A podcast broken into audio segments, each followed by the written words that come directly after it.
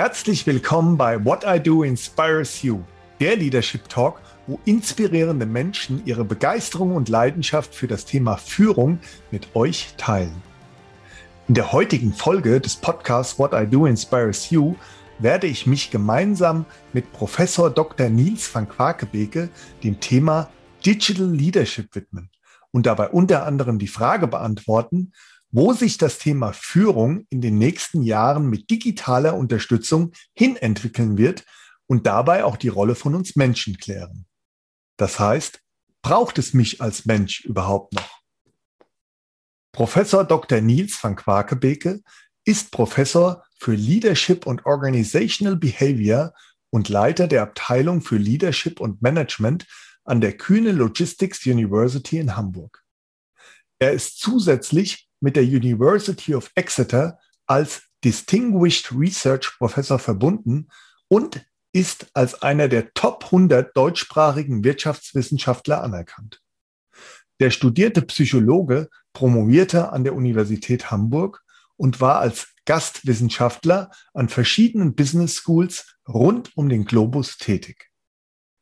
In seiner Forschung beschäftigt sich van Quakebeke mit dem Thema Führung. Er erforscht unter anderem die kommunikativen Grundlagen erfolgreicher Führung, die Bedeutung von Werten, Möglichkeiten der ethischen Führung und die Funktion von zwischenmenschlichem Respekt. Freut euch auf ein sehr inspirierendes und positives Gespräch, in dem ihr den Menschen Nils van Quakebeke näher kennenlernen werdet. Und ihr werdet erfahren, woher seine Leidenschaft für das Thema Führung kommt und warum für ihn der Mensch so wichtig ist. Lasst euch inspirieren von der Leidenschaft von Nils van Quakebeke für das Thema Digital Leadership und seinen visionären Gedanken. Geht mit uns auf die Reise in die Zukunft von Führung und erfahrt, warum die zukünftige Führungskraft eine Mischung aus Psychologe und Informatiker sein wird. Hört rein und versteht, was die Rolle der Digitalität in der Interaktion mit den Mitarbeitern ist und zukünftig sein wird. Bei What I Do Inspires You bekommt ihr praxisnahe Tipps und Tricks, lernt diese sofort Schritt für Schritt als Führungskraft umzusetzen und somit Freude und Begeisterung, ein moderner Leader zu werden. Hört also rein, genießt die wertvollen Impulse, erfahrt, was gute Führung ausmacht und wie großartig es sich anfühlt, diese zu leben. Lasst euch inspirieren und euch ein Lächeln ins Gesicht zaubern.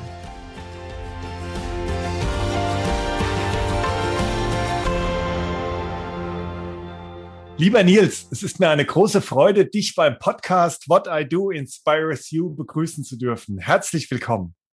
Moin, moin, Joachim.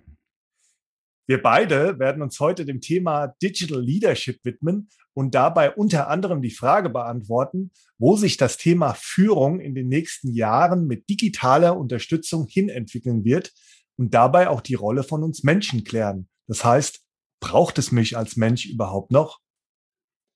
Nils, ich bin zum ersten Mal mit dir und deinem großen Wissen über Führung in Kontakt gekommen, als ich mir das Online-Seminar der Zeitakademie mit dem Titel Psychologie der Führung, Menschen verstehen, Menschen bewegen angeschaut habe. Dort habe ich auch das folgende Zitat von dir gefunden, was meiner Meinung nach schon sehr viel über dein zeitgemäßes Führungsverständnis aussagt. Es geht nicht darum, der Beste zu sein, sondern andere um sich herum besser zu machen. Seit dieser Zeit gehöre ich zu deinen Followern und bin wirklich ein großer Fan von deinen Publikationen, Vorträgen und Posts zum Thema Führung. Professor Dr. Niels van Quakebeke ist Professor für Leadership und Organizational Behavior und Leiter der Abteilung für Leadership und Management an der Kühne Logistics University in Hamburg. Er ist zusätzlich mit der University of Exeter als Distinguished Research Professor verbunden und ist einer der Top 100 deutschsprachigen Wirtschaftswissenschaftler anerkannt. Der studierte Psychologe promovierte an der Universität Hamburg und war als Gastwissenschaftler an verschiedenen Business Schools rund um den Globus tätig. In seiner Forschung beschäftigt sich Van Quakebeke mit dem Thema Führung. Er erforscht unter anderem die kommunikativen Grundlagen erfolgreicher Führung, die Bedeutung von Werten, Möglichkeiten der ethischen Führung und die Funktion von zwischenmenschlichem Respekt. Das macht mich sehr neugierig und ich denke auch unsere Zuhörerinnen und Zuhörer. Und ich freue mich schon sehr auf unser Gespräch, Nils. Nils, lass uns zunächst starten mit einer Frage, die ich immer zu Beginn eines Gesprächs in meinem Podcast stelle. Was war dein schönstes Erlebnis in der letzten Woche und wo hast du Glück empfunden? Ja, ähm, das wird jetzt ein bisschen persönlicher. Ähm, wir, der Lockdown ist ja neigt sich ja gerade dem Ende zu und ich habe mich mit ein paar Freunden getroffen und ähm, als Teil dieses Treffens habe ich einem meiner Freunde zurückgemeldet, dass er mich sehr beeinflusst hat, wie ich meine Kinder wie ich mit meinen Kindern umgehe, nämlich ja. deutlich körperlicher, als ich das noch erlebt habe. Und das kann ich nur, weil er mir das so vorgelebt hat mit seinen eigenen Kindern. Und das habe ich ihm nie gesagt. Es hat mich auch sonst niemand groß, glaube ich, in meiner Erziehung beeinflusst, aber er hat das sehr stark, weil ich mir das abgeguckt habe und gedacht habe, so möchte ich auch sein. Und jetzt ein paar Jahre später kann ich sagen, das hat geklappt und äh, ja, das wollte ich ihm zurückmelden. Und das war dann natürlich, gerade nach Corona war das dann halt auch schön, das sozial direkt von Angesicht zu Angesicht einmal rückmelden zu können. Und das hat ihn sehr glücklich gemacht, aber ich glaube, mich noch viel mehr, diese Dankbarkeit auch einmal ausdrücken zu können. Ja, das wollte ich gerade sagen. Ja, das hat ihn wahrscheinlich sehr glücklich gemacht, aber auch umgekehrt, so wie du es jetzt beschrieben hast, sowas mal, mal zu sagen, ja, und diese Dankbarkeit dann auszudrücken, das macht einen selbst dann auch glücklich. Ja, vielen Dank auch, dass du dieses äh, persönliche Erlebnis hier preisgegeben hast.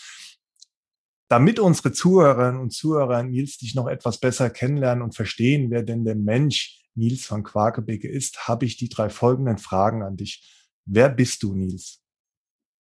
das ist eigentlich immer meine klassische Antwort, Mensch weil ich alles andere, finde ich, Differenzierungsmerkmale, die, die manchmal in falschen Hals kommen. Aber in erster Linie bin ich Mensch. Partner, Vater, äh, Dorfkind, Europäer, Psychologe und äh, ja, letzten Endes Professor, der versucht irgendwie durch Forschung dieses Zusammenleben und das Miteinander bei der Arbeit etwas besser zu gestalten. In erster Linie Mensch.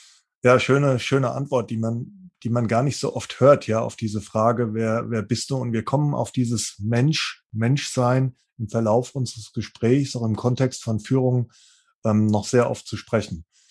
Nils, was ist dir wirklich wichtig?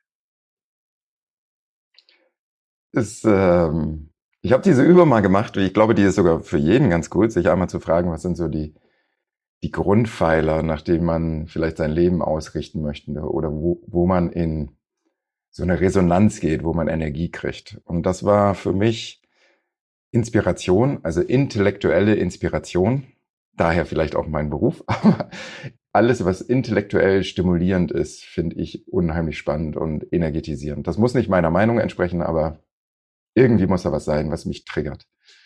Das zweite ist äh, Wahrhaftigkeit in der Begegnung. Also ja. das Gefühl, dass man, dass ich und auch der andere nicht um den heißen Brei herumreden und auch wirklich selbst mit uns, mit der, mit unserem ganzen Körper, der Seele und dem Geist da, da reingehen in die Konversation, äh, dann erlebe ich das auch als sehr energetisierend. Und das letzte ist Ästhetik. Ästhetik weitergefasst. Also nicht nur einfach schöne Menschen oder so, sondern, sondern generell, ich glaube, es gibt einer gewissen, es gibt eine gewisse Ästhetik in, wie man miteinander interagiert, wie Räume gestaltet sind, sei es in der Natur oder auch wirklich von Menschen gestaltet sind, wie Prozesse laufen. Und ja, wenn ich Ästhetiken entdecke oder Ästhetiken auch herstellen kann, dann gibt mir das auch eine große Befriedigung. Sehr schön. Ja, auch, auch alle drei, drei Komponenten, auch gerade im Kontext von, von Führung, nicht ganz, nicht ganz unwichtig, ja. Intellektuelle Inspiration, Wahrhaftigkeit und auch ähm, das, das, Thema, das Thema Ästhetik. Ähm, meine letzte Frage, Nils, damit ich unsere Zuhörerinnen und Zuhörer noch besser kennenlernen, ist, wofür stehst du jeden Tag auf?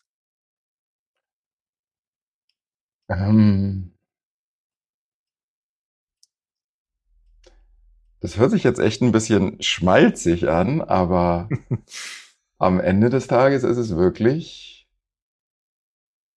dass ich mir sage, ich habe nur eine begrenzte Zeit auf diesem Planeten. Und ich die gewinnbringend für die Gemeinschaft einsetzen möchte. Das heißt, in meinem Fall möchte ich unser Miteinander bei der Arbeit, aber auch gesellschaftlich positiv gestalten. Und dafür stehe ich jeden Tag auf. Ich meine, jetzt sind noch die Kinder dazugekommen. Äh, also da hat man dann auch einen Grund, ob man es will oder nicht, dass man aufstehen muss. Aber ähm, wenn du mich nach meiner Mission fragst, dann ist es halt diesen Impact zu haben für ein positives Miteinander. Impact für ein positives Miteinander. Also hört sich für mich gar nicht, gar nicht schmalzig an, sondern ähm, hört sich auf jeden Fall sehr, sehr sinnvoll, sinnhaftig an und ähm, ich finde es auf jeden Fall auch immer wichtig und schön, auch so eine, so eine Mission zu haben. Ja, vielen Dank. Ähm, das ähm, hat uns jetzt und unseren Zuhörerinnen und Zuhörern doch schon mal auch am Anfang unseres Gesprächs einen guten Eindruck gegeben, wer du denn ähm, als Mensch bist. Lass uns mal einsteigen, Nils, in das Thema äh, Führung. In dem bereits von mir auch in der Intro erwähnten ähm, Zeitakademie-Seminar ähm, wird ja das folgende Zitat von Konfuzius bemüht, ja. Sage es mir und ich werde es vergessen, zeige es mir und ich werde es vielleicht behalten, lass es mich tun und ich werde es können. Und weiter heißt es dort in der, in der Intro des äh, Seminars, Führungskompetenz für Unternehmen, gerade in Zeiten des digitalen Wandels, ist unerlässlich. Im Zentrum stehen heute die Mitarbeitenden, von denen mehr denn je Eigenständigkeit und Verantwortungsbewusstsein gefordert werden.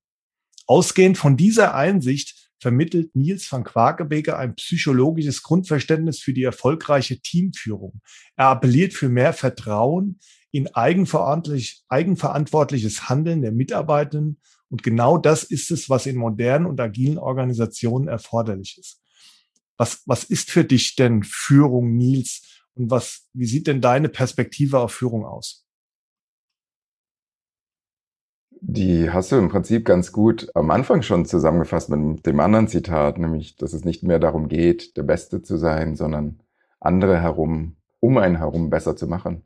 Und ich glaube, das ist auch dieser Shift, der für viele stattfindet, wenn sie aus der normalen Fachkarriere irgendwann in die Führungskarriere kommen, dass es nicht mehr darum geht, sehr, man selbst soll der Beste sein, man selbst muss gesehen werden, sondern die anderen müssen wachsen können und gesehen werden.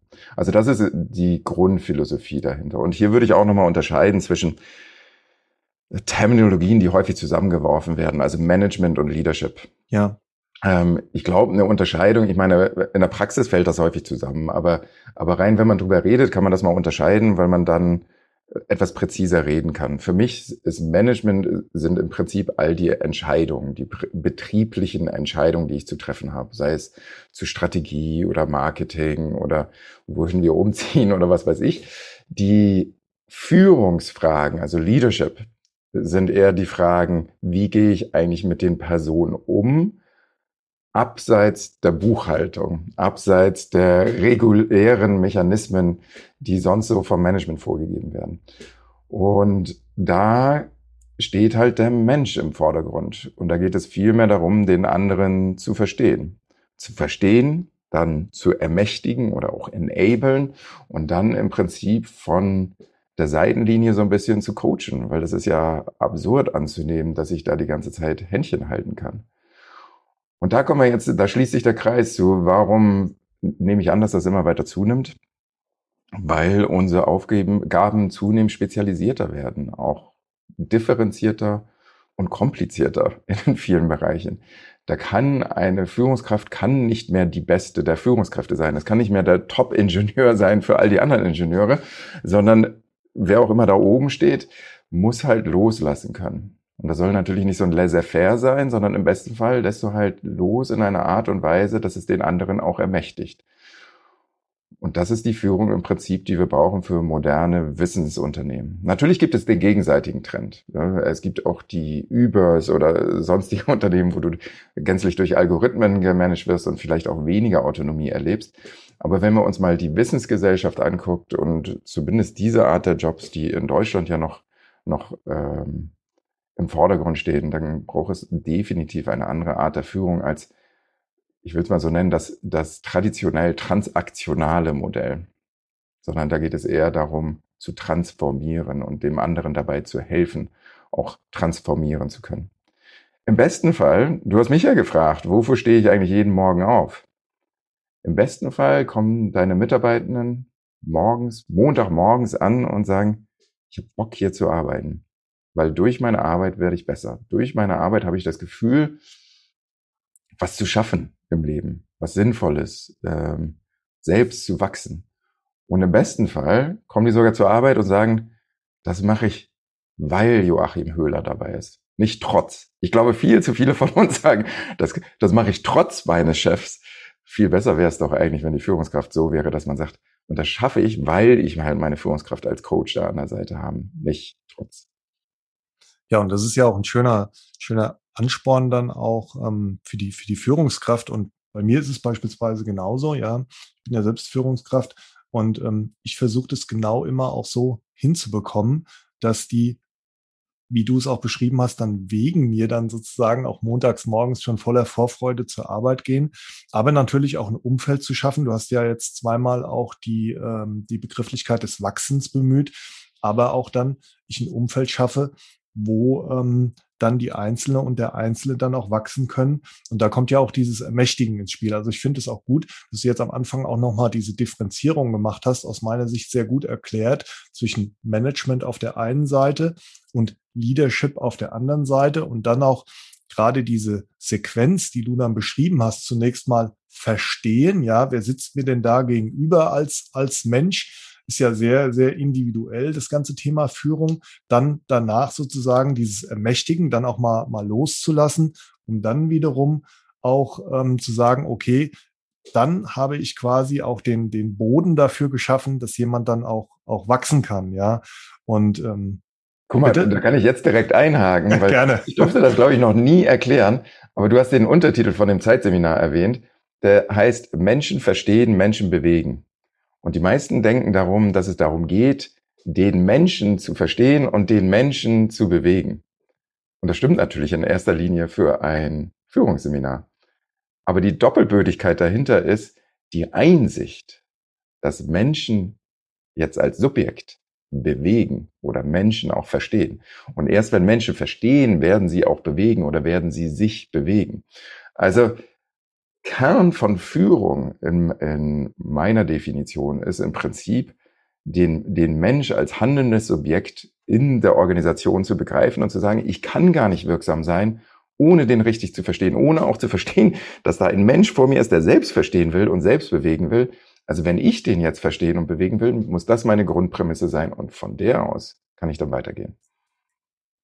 Absolut. Und da, da bist du ja auch ähm, bei, bei weitem nicht alleine. Also ähm, zwei meiner, zwei meiner Podcast-Gäste, ähm, die sagen das ja auch immer sehr explizit. Auf der einen Seite Bodo Jansen, auf der anderen Seite auch Pater Anselm Grün. Aber ich weiß auch beispielsweise aus einem Gespräch, nicht in meinem Podcast, ich durfte ihn vor Jahren mal kennenlernen, äh, Professor Dr. Gerald Hüther, ja, der das ja auch wirklich propagiert, der sagt, okay, wir müssen uns als Subjekte dann auch begegnen, ja, und ähm, uns als Menschen und Subjekt dann auch sehen. Wo, wo bist du denn, Nils, zum ersten Mal mit, mit Führung so wirklich in Berührung gekommen und was sind denn da so deine Führungserfahrungen? Ja, jetzt kommen wir vielleicht auch zu dem Thema, warum fasziniert mich auch Führung? Ich habe immer viel gearbeitet. Ich habe, äh, ich hatte in der Schulzeit hatte ich eine Freundin in den USA und Damals war der Markt ja noch nicht liberalisiert. Das heißt, eine Telefonminute hat irgendwie eine Mark 20 gekostet, Flugtickets waren teuer, Briefe waren teuer. Ich musste also arbeiten. Ich musste Geld ranbringen. Das heißt, ich habe meine, meine Oberstufenzeit habe ich komplett gearbeitet, zwei, drei Abende in der Küche. Meine Sommerferien habe ich häufig auf dem Bau gearbeitet oder in ähnlichen Sachen, Gelenkwellenwerken und so. Und da hatte ich natürlich Führungskräfte. Da habe ich Leute, die mir gesagt haben, was zu tun ist. Und das wollte in meinen Kopf nicht rein. Ja, also wie man so führen kann. Ich wurde zum Teil auch mit einem Baseballschläger bedroht, selbst von meiner eigenen Führungskraft, die mich nicht bezahlen wollte und so. Also ich habe echt absonderliche Geschichten erlebt. Und ich dachte dann immer, ja, wenn ich mal groß bin, ne, dann, dann wird's richtig, dann wird's professionell, weil klar, Küche, Bau, Gelenkwellenwerke und so weiter, das ist ja nicht professionell hier. Und dann habe ich später angefangen, in anderen Unternehmungen zu arbeiten, also in Designagenturen, in den neuen Medien, in der strategischen Beratung. Und ich bin hinten übergefallen. Ich bin wirklich hinten übergefallen in meiner Naivität, dass ich dachte, jetzt kommt die gute Führung. Und ich habe wieder, also Modelle gesehen, die alles andere als denn Rollenmodelle waren, glaube ich, für andere Leute.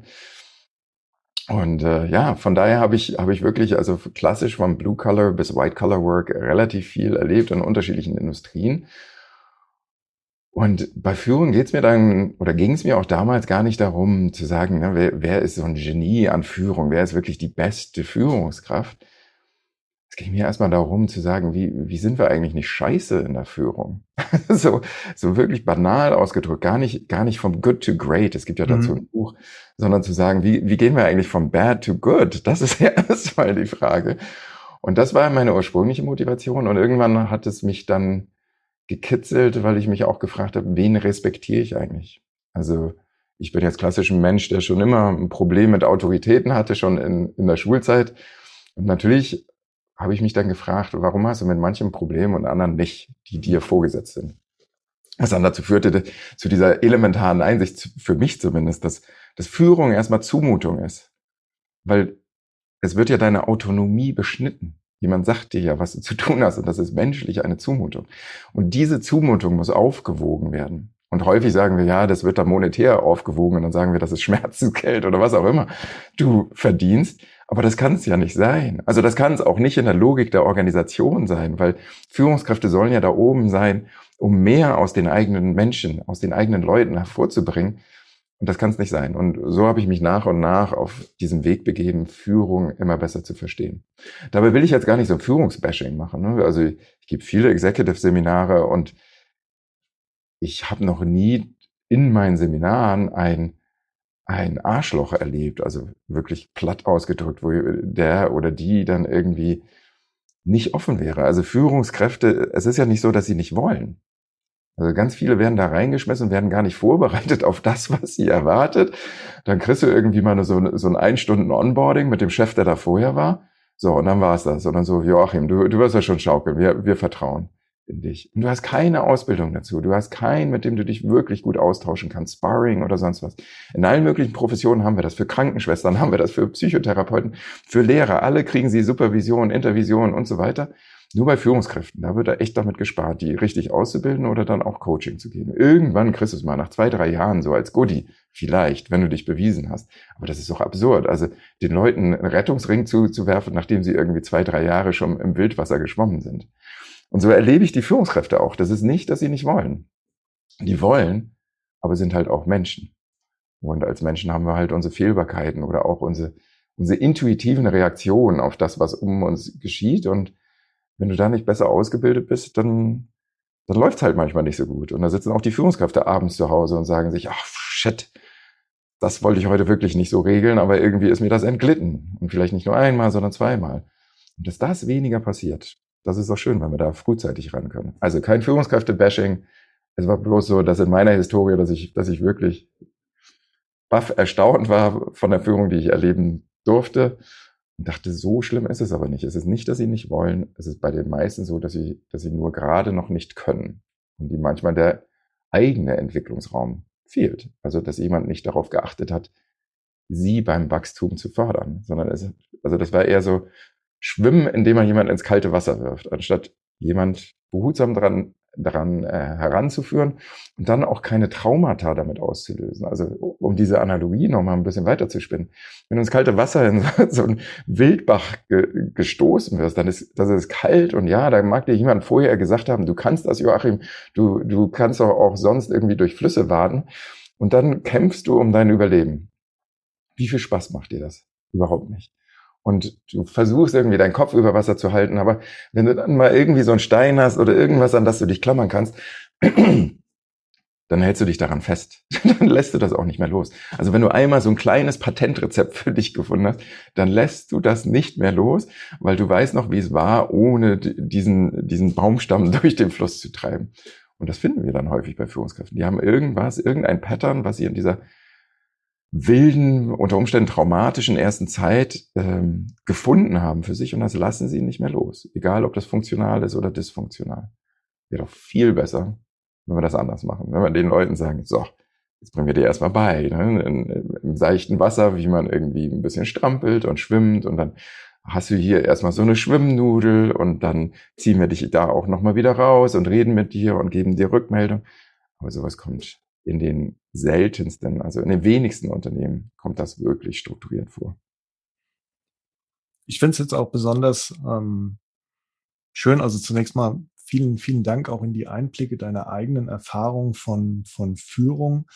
Und ähm, dass du sagst, okay, dein, dein Mindestanspruch war dann sozusagen auf dieses from bad to good, ja, dann auch zu begleiten. Und dass du jetzt am, am Ende ähm, dessen, was du jetzt gerade von deinen eigenen Erfahrungen erzählt hast und warum ähm, Führung für dich auch so attraktiv ist, dieses Bild von diesem ins kalte Wasser ähm, schmeißen verwendet hast, weil das ist nämlich auch gerade für die Zuhörerinnen und Zuhörer von einem Podcast immer ganz schön, in solchen Bildern zu arbeiten und auch dieses Bild von dem, ich halte mich dann als, als Führungskraft zunächst mal auch an was fest, an diesen, an diesen Pattern, so wie du es beschrieben hast, ähm, was natürlich ähm, dann teilweise auch für die Mitarbeiterinnen und Mitarbeiter, die es dann betrifft, durchaus auch, ähm, ich sag mal, mal schlimme Folgen haben kann, ja, weil natürlich ist, sag mal, so wie sich dieses Wasser in dem Bach dann auch bewegt, so ist natürlich auch das Thema Führung etwas, was sich auch im Laufe der Zeit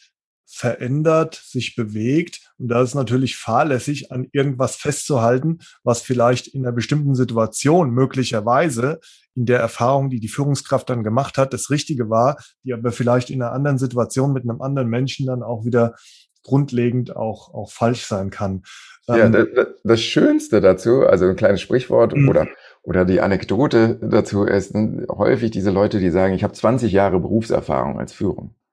Ja, hast du. Aber ganz häufig ist das nur ein Jahr wirkliche Erfahrung, was du dann einfach 19 Mal wiederholt hast.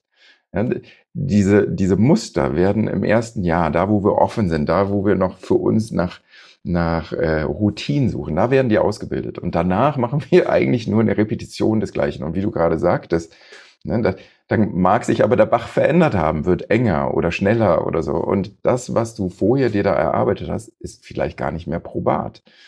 Ja, also wohl dem, der dort es schafft, eine, eine kontinuierliche Offenheit zu zeigen und auch immer weiter zu lernen. Weil wenn du nachher so einen Werkzeugkasten hast oder ein Arsenal an unterschiedlichen Schwimmhilfen, dann geht's dir natürlich äh, deutlich besser mit den verändernden Bachgegebenheiten. Was gibt's denn da für Möglichkeiten aus deiner Sicht, ähm, sagen wir mal, dieses, dieses, also dass man das Wasser sozusagen anwärmt, um, um einfach mal bei diesem Bild zu bleiben. Das ist ja oft, oft nicht möglich. Ja, es wird immer so, auch dieses, ich gehe mal raus aus meiner Komfortzone, gerade wenn ich neu in die Führungsrolle reinkomme, das wird sich nicht ganz vermeiden lassen. Aber diese Seichtigkeit des Wassers, die du beschrieben hast und dieses langsame Ranführen, ähm, ist sowas in der Realität machbar? Und hast du vielleicht auch ein, zwei gute Beispiele oder wo du sagst, das, das kann unseren Zuhörern und Zuhörern da draußen auch helfen, wo so etwas bisschen, wo eine Führungskraft auch an sowas gut herangeführt werden kann? Ja, klar. Also, ich meine, äh, fangen wir ganz banal an. Du musst ja nicht gleich äh, reguläre Mitarbeitende führen. Vielleicht gibt's Praktikanten. Mhm. Und dann machst du die Praktikantenführung, aber auch nicht alleine, sondern immer mit einem Mentor an der Seite. Da kommen wir zum zweiten Punkt. Mentorieren, jemand anderen, mit dem man schon frühzeitig auch Gespräche darüber hat, was einen dort denn erwarten könnte. Im besten Fall ist das auch nicht ein zynischer alter Mentor, sondern einer, der, der auch noch ein bisschen was will oder die was will und die einem die, die Diversität der Perspektiven auf Führung aufzeigt. Dann kann man auch, äh, was ich wunderbar finde, sowas wie kollegiale Beratung machen. Also im Prinzip sind das ja so Coaching-Zirkel, bloß wo man sich gegenseitig coacht. Braucht man gar nicht einen externen dafür. Also da kommst du dann rein als Joachim und sagst, guck mal, mein Thema gerade ist, ich habe da einen Mitarbeitenden, der so und so und so ist und mein Problem ist das und ich würde gerne Folgendes erreichen. Und das gibst du so als, als Fall ein in die Gruppe und dann können andere mit dir gemeinsam darüber reflektieren. Du lehnst dich ein bisschen zurück und die reden einfach über deinen Fall und darüber kriegst du Inspiration, was du machen könntest. Das Schöne an diesen Zirkeln ist, nicht nur, dass du jetzt die Lösung oder Lösungsansätze bekommst, sondern du darfst ja auch bei anderen zuhören. Also andere bringen auch ihre Fälle rein. Und über die Diversität dieser Fälle schaffst du irgendwann eine, eine größere Perspektive auf das Thema zu entwickeln, wie man rangehen könnte und was alles noch kommen könnte. Wunderbares Tool kann man mal einsetzen, kostet nicht, kostet gar nichts, äh, außer die Zeit, die man halt dafür beiseite stellen muss. Und dann natürlich ähm, helfen auch alle möglichen externen Seminare, wenn man sich dann darauf einlassen möchte. Also entweder das beschriebene Online-Seminar der, der Zeitakademie oder diverse andere, wo du zu irgendeiner Uni gehen kannst oder zu irgendwelchen Coaches und das machen kannst. Und jetzt kommen wir zum letzten, dieses Coaching. Ne? Also wenn es nicht intern in der Firma ist, vielleicht suchst du dir extern was, dass du einen Coach hast, der dich ein bisschen begleitet. Ich finde eine schöne, eine der, der, der schönsten Geschichten, die ich dazu immer erzähle, und da, da hole ich jetzt mal auf, ich, habe drei Gerne, Minuten brauche ich dafür, ist, ähm, ist die Geschichte vom, äh, vom Holzfäller. Der Holzfäller geht los, ist arbeitslos, geht, geht zum Sägewerk und sagt, hier kann ich bei euch arbeiten. Der Vorarbeiter sagt, ja klar, ne, da hinten ist der Wald, hier haben wir eine Axt für dich, nimm deine Axt, das ist jetzt deine Axt. Und dann fäll einfach die Bäume und wir bezahlen dich nach den Bäumen, die du fällst. Und der Holzfäller geht also in den Wald an diesem ersten Tag, fängt an, mit seiner Axt die, die Bäume zu hacken und fällt 15 Bäume an einem Tag. Ist mächtig stolz auf sich, geht zurück zum Vorarbeiter. Der Vorarbeiter klopft ihm auch auf die Schulter. Er nimmt seine Axt mit nach Hause, frohen Mutes und sagt, super, das ist genau das, was ich wollte. Ich kann endlich so agieren, wie ich möchte. Geht am nächsten Tag, weil er natürlich ein bisschen mehr schaffen will, sagt er so, jetzt gehe ich noch mal ein bisschen früher los. Ja, also Frühstück sehr früh, bevor die Sonne überhaupt aufgeht. Und bevor die Sonne aufgeht oder so, gerade so, dass er die Bäume erkennen kann, geht er halt in den Wald und fängt an zu fällen. Und er hackt und hackt und hackt. Und am Ende des Tages hat er aber keine 15 Bäume gefällt, sondern nur 12. Ein bisschen verzweifelt, sagt aber mal, vielleicht ist das der Muskelkater von gestern. Es wird so sein, aber das lässt sich ja nach über die, über die Tage. Also geht er nach Hause mit seiner Axt, schläft wieder und sagt, ich mache das einfach genauso wie gestern. Er steht wieder sehr früh auf, vor Morgengrauen, er geht früh in den Wald. Sobald er die Bäume erkennen kann, fängt er an zu hacken. Und jetzt hat ihn den Eifer, der Eifer gepackt. Er macht keine Pause. Er, er hackt und hackt und hackt und auch keine Mittagspause. Und er denkt, dass er auch einen guten Schwung gefunden hat. Am Ende des Tages hat er aber keine zwölf und auch keine 15 Bäume gefällt, sondern nur noch acht. Dann geht er zum Vorarbeiter und sagt, ich weiß nicht, was los ist, aber vielleicht bin ich doch nicht geschaffen für diesen Job.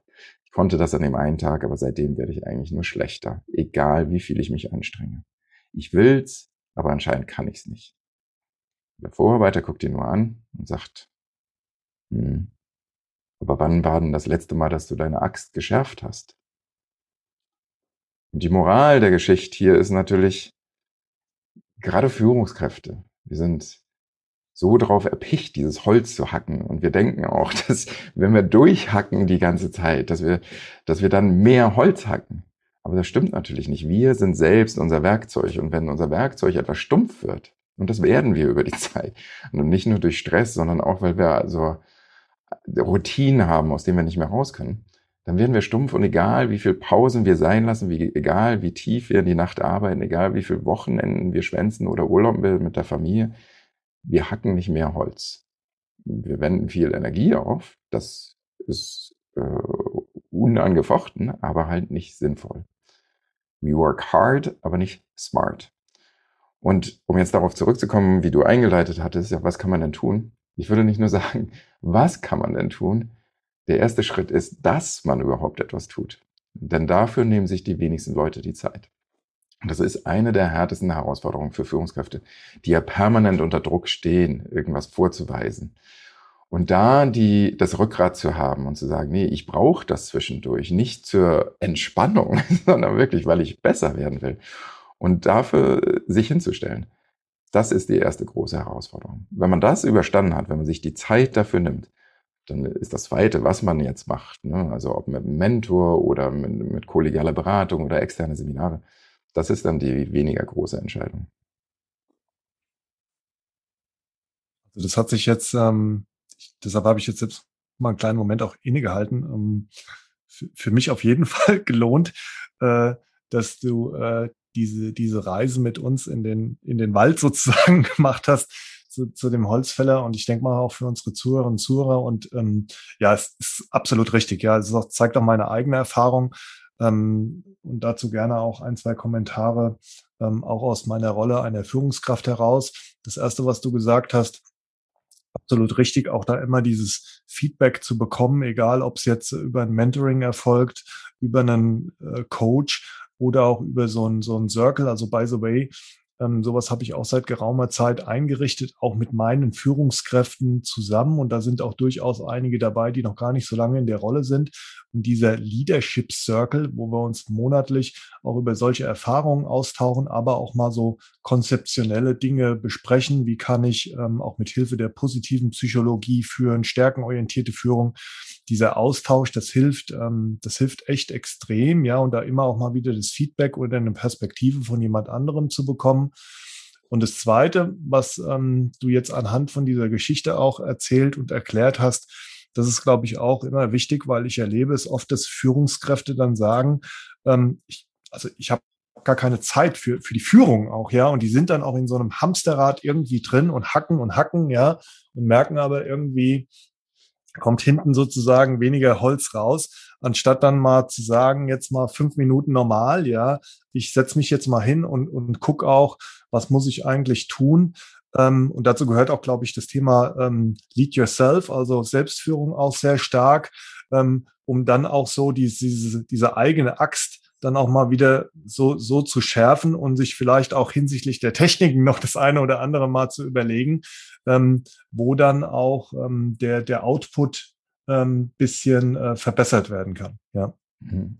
Ja, und, und niemand ist davor gefeit. Also, ich meine, ich predige das jetzt hier, aber ich kann dir auch sagen, ich bin gerade in einer solchen Phase, wo ich auch voll ins Hacken geraten bin und äh, gemerkt habe, meine Axt wird langsam stumpf. Na, ich habe so Executive-Seminare zugesagt, das ist über mehrere Wochen immer über rund um den Globus verteilt, jeden Tag der Woche in unterschiedlichen Zeitzonen. Und das ist natürlich alles sehr effizient, weil ich Ähnliches erzähle und so. Aber ich merke, die, die Energie geht flöten. Ja, ähm, und auch das, es springt mich dann nicht mehr an. Da, da kommt nicht mehr viel. Da muss ich auch innehalten und sagen, okay, stopp, ja, ist effizient und ja, so kann man das Leben aufziehen, aber so kann, werde ich nicht lange durchhalten. Vor allen Dingen nicht so, dass ich auch den Esprit transportieren kann an die andere Seite. Also, so gern ich darüber predige, so sehr muss ich mich auch immer an meine eigene Nase fassen. Und das ist ja ganz gut, dass man das, ja. das eigene Essen auch isst. Ja, ja. Das Phänomen, das hat man ja oft, ja. Das hat man auch immer irgendwie in anderen äh, Branchen. Ja, egal, ob das jetzt ähm, sehe ich auch immer oft aus dem Bekanntenkreis, ob das jetzt äh, Lehrer, Lehrerinnen, Fakultäten sind äh, oder auch Ärzte und so weiter, die sagen, ich predige dann manchmal Sachen und dann merke ich, ich muss auch dann für mich selbst sorgen, ähm, dass ich da halt auch nicht so kurz komme. Und das gilt natürlich auch insbesondere für, für Führungskräfte, die ja ähm, mit dem sehr, sehr wertvollen Gut Menschen auch zu tun haben. Lass uns kurz nochmal zurückkommen auf dieses Bild von diesem fließenden Bach. Ja, was, wie, wie hat sich denn aus deiner Perspektive so Führung gewandelt und ähm, warum braucht es eine, eine modernere, zeitgemäße Führung? Ähm, aus, also da, da machen wir jetzt wirklich einen Pott auf. Aber ähm, wenn du dir das mal über die Dekaden anschaust, dann hat sich ja unser Verhältnis zu Führung geändert. Also, wenn du willst, waren die früheren Verträge waren im Prinzip rein transaktional. Ich gebe die Arbeit für Geld. Danach gab es so eine Ära, die waren, würde ich mal sagen, so Familienverträge fast. Ich, ich biete dir eine Ersatzfamilie in den Großstädten und so und dafür setzt du dich ein bisschen mehr ein als dafür, wofür ich dich bezahle. Und jetzt kommen wir in die nächste Phase, wo es ganz viel um dieses vielbeschworene Purpose geht, also Sinn. Ich gebe dir eine Sinnhaftigkeit in deinem Leben und dafür arbeitest du noch ein bisschen mehr. Also erstmal haben sich diese Sachen verschoben. Also das, die Arbeit wird für viele von uns zentraler. Die Arbeitszeit, wenn du dir jetzt generell Menschen anguckst, hat auch zugenommen. Vielleicht nicht für das Individuum immer, aber für zum Beispiel Familiensysteme, weil Frauen natürlich jetzt deutlich stärker äh, dran an, an Arbeit partizipieren, also klassischer ähm, erwerbstätiger Arbeit. Das heißt, der Faktor Arbeit ist auch in den Familien ein größeres Thema. Wir sind weniger lokal gebunden. Wir geben häufiger auf, wo wir aufgewachsen sind, manchmal sogar die Länder, in denen wir groß geworden sind. Das heißt, wir brauchen auch einen Ersatz, den wir häufig ja über, über die Arbeit generieren. Das passiert erstmal so auf gesellschaftlicher Ebene. Und dann schauen wir uns auf ähm, geschäftlicher oder, oder unternehmerischer Ebene an, dass natürlich auch dort Trends da sind, die der, die mit der Globalisierung viel zu tun haben. Also äh, von dem gemächlichen Business, wie man ihn, wie man es betreiben konnte vor noch ein paar Jahrzehnten, sind wir heute weit entfernt. Du verkaufst heute nicht mehr nur in deiner Region. Das waren früher nur wenige Unternehmen, die wirklich überregional tätig waren. Heute ist das ja ziemlich einfach. Es gibt diese ganzen internationalen Marketplaces, auf denen du deine Sachen anbieten kannst, sei es Services oder sei es auch Produkte. Das ist ja heute alles möglich. Klar, Amazon, Ali, Alibaba oder halt andere professionelle Plattformen. Das auf der einen Seite. Auf der anderen Seite heißt es aber auch, dass plötzlich deine Wettbewerber internationaler geworden sind. Ne? Also die, die Leute nebenan gucken halt nicht nur bei dir, sondern sie gucken halt auch im Zweifel, was aus den Niederlanden kommt, was aus Simbabwe kommt, was aus Bangladesch kommt. Und dann entscheiden sie sich dafür. Das heißt, du bist jetzt auch einem Wettbewerb ausgesetzt. Was dazu geführt hat, dass viele viele Unternehmen natürlich versuchen, sich immer weiter zu optimieren, deutlich schneller auch immer versuchen, sich zu optimieren. Das nennt man dann in, in diesem Wirtschaftssprech Pivoten, also dass du dich leicht anders ausrichtest. Und dieses Pivoten, diese neue strategische Ausrichtung, ist im Prinzip ein kontinuierlicher Prozess geworden, wo du es für, früher vielleicht mal alle zehn Jahre, alle fünf Jahre hattest, ist das jetzt fast jedes Jahr und auch irgendwie ja nötig, weil der Wettbewerb steht ja auch nicht still und du kannst nicht an einer Strategie festhalten, die schon obsolet geworden ist, weil sich halt einer deiner Be Wettbewerber anders verhalten hat. Dadurch entsteht jetzt ein großer Druck auf Führung oder auf Unternehmen generell, wettbewerbsfähig zu sein und das wird ja über die Führung dann runterkaskadiert. Und die Frage ist jetzt, wie gehe ich mit diesem Druck um? Und da kannst du jetzt entweder an das eine Modell gehen, das, das hochmechanistisch kontrollierende Modell und sagen, jetzt wird irgendwie alles top-down reglementiert äh, und darüber schaffe ich dann möglichst schnelle Reaktionszeiten. Das ist ein Ansatz. Und also der andere Ansatz ist zu sagen, nee, jetzt nehme ich eigentlich das gegenteilige Modell, eher so ein Grassroot-Modell, wo ich sage, nee, die, die Expertise und die Kompetenz sitzt doch eigentlich häufig unten. Also arbeite ich eher mit anderen modernen, agilen Methoden, Scrum, Design Sprints und so weiter, um neue Produkte zu entwickeln, neue Services entwickeln zu lassen. Und mein, meine Rolle als Führungskraft ist hier nicht als Autorität, sondern eher als Servant, also als Diener, mhm. zu gucken, dass ich hier gucke, dass diese Prozesse super laufen, dass ich gucke, dass ich möglichst viel Reibung abbaue im Unternehmen, damit solche Sachen möglichst schnell hochgespült werden können und dort zur Marktreife gebracht werden können. Das sind im Moment zwei grundlegende Systemlogiken, die gegeneinander stehen. Im Übrigen nicht nur auf unternehmerischer Ebene, sondern auch auf staatlicher Ebene. Ne, wir haben das chinesische Modell, russisch, türkisch, ungarische Modell, brasilianisch vielleicht noch.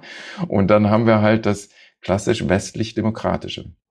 Beide werden gerade stark durch den Druck getrieben, verfestigen sich noch. Und jetzt ist es so ein bisschen die Frage, ne, Klar, auf staatlicher Ebene, aber auch auf unternehmerischer Ebene. Womit kann ich eigentlich besser umgehen? Und da ist jetzt wieder die Frage, ja, was, was werden die Leute machen? Äh, weil letztendlich kannst du ja nicht führen, wenn du keine Leute hast, die sich anführen lassen. Also wenn Leute dein Land verlassen oder einfacher noch, wenn Leute deine Unternehmung verlassen, dann sitzt du plötzlich da und hast halt nichts, was du führen kannst mit deinem grandiosen Weltmachtsplan. Das sieht man gerade in den USA, ähm, wo halt jetzt halt auch ein ordentlicher Druck drauf ist auf die Unternehmen, die ihre Mitarbeitenden recht autoritär geführt haben, häufig auch mit, mit Mindestlohn oder unter Mindestlohnbezahlung. Das merkt man jetzt, wenn es denen gut geht, dann stimmen die Leute halt mit ihren Füßen ab und gehen woanders hin. Das heißt, wir haben jetzt so einen Systemwettbewerb und da stellt sich auch als Führungskraft immer die Frage, wie will ich mich eigentlich verhalten? Und jetzt tue ich so, als ob das alles in Reihenform vorhanden ist, ne? dass man beim Unternehmen X arbeitet und dann ist das alles so. Ist natürlich nicht so. Eigentlich guckt man ja auf die anderen Führungskräfte im Unternehmen und wie die das machen. Und häufig hat man da eine große Pluralität. Oder, oder zumindest hat man, hat man eine Mehrheit, die in einer gewissen Weise führt, aber vielleicht ist das nicht die Art und Weise, wie ich führen will. Eine schöne Übung, die ich dazu immer mache, ist, ist dieses Blindführen. Kennt fast jede Führungskraft. Also der Führung, die Mitarbeitenden, den wird halt, oder einem Mitarbeitenden werden die Augen verbunden und dann muss halt die Führungskraft diesen Mitarbeitenden führen.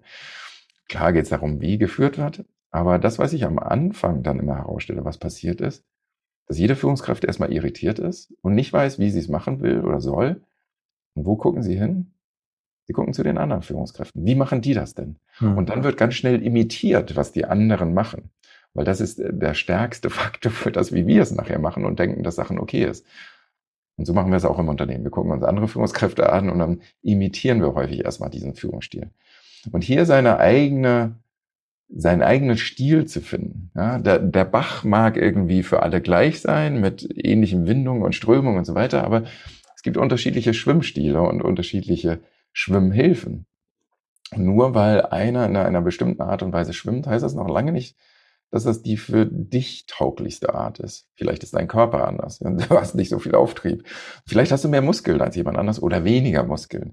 Äh, vielleicht äh, ist deine Kraft in den Beinen und nicht in den Armen. Wir haben so viele unterschiedliche Qualitäten und anstatt an deinen Schwächen rumzudoktern und zu gucken, dass du so bist wie jemand anders, auch wenn du siehst, dass er mit seinem Stil irgendwo überall immer hängen bleibt, guck doch, was sind deine, deine Stärken? Wie fühlst du dich wohl in diesem Bach und wie funktioniert das auch mit dir und den von dir geführten in diesem Bach.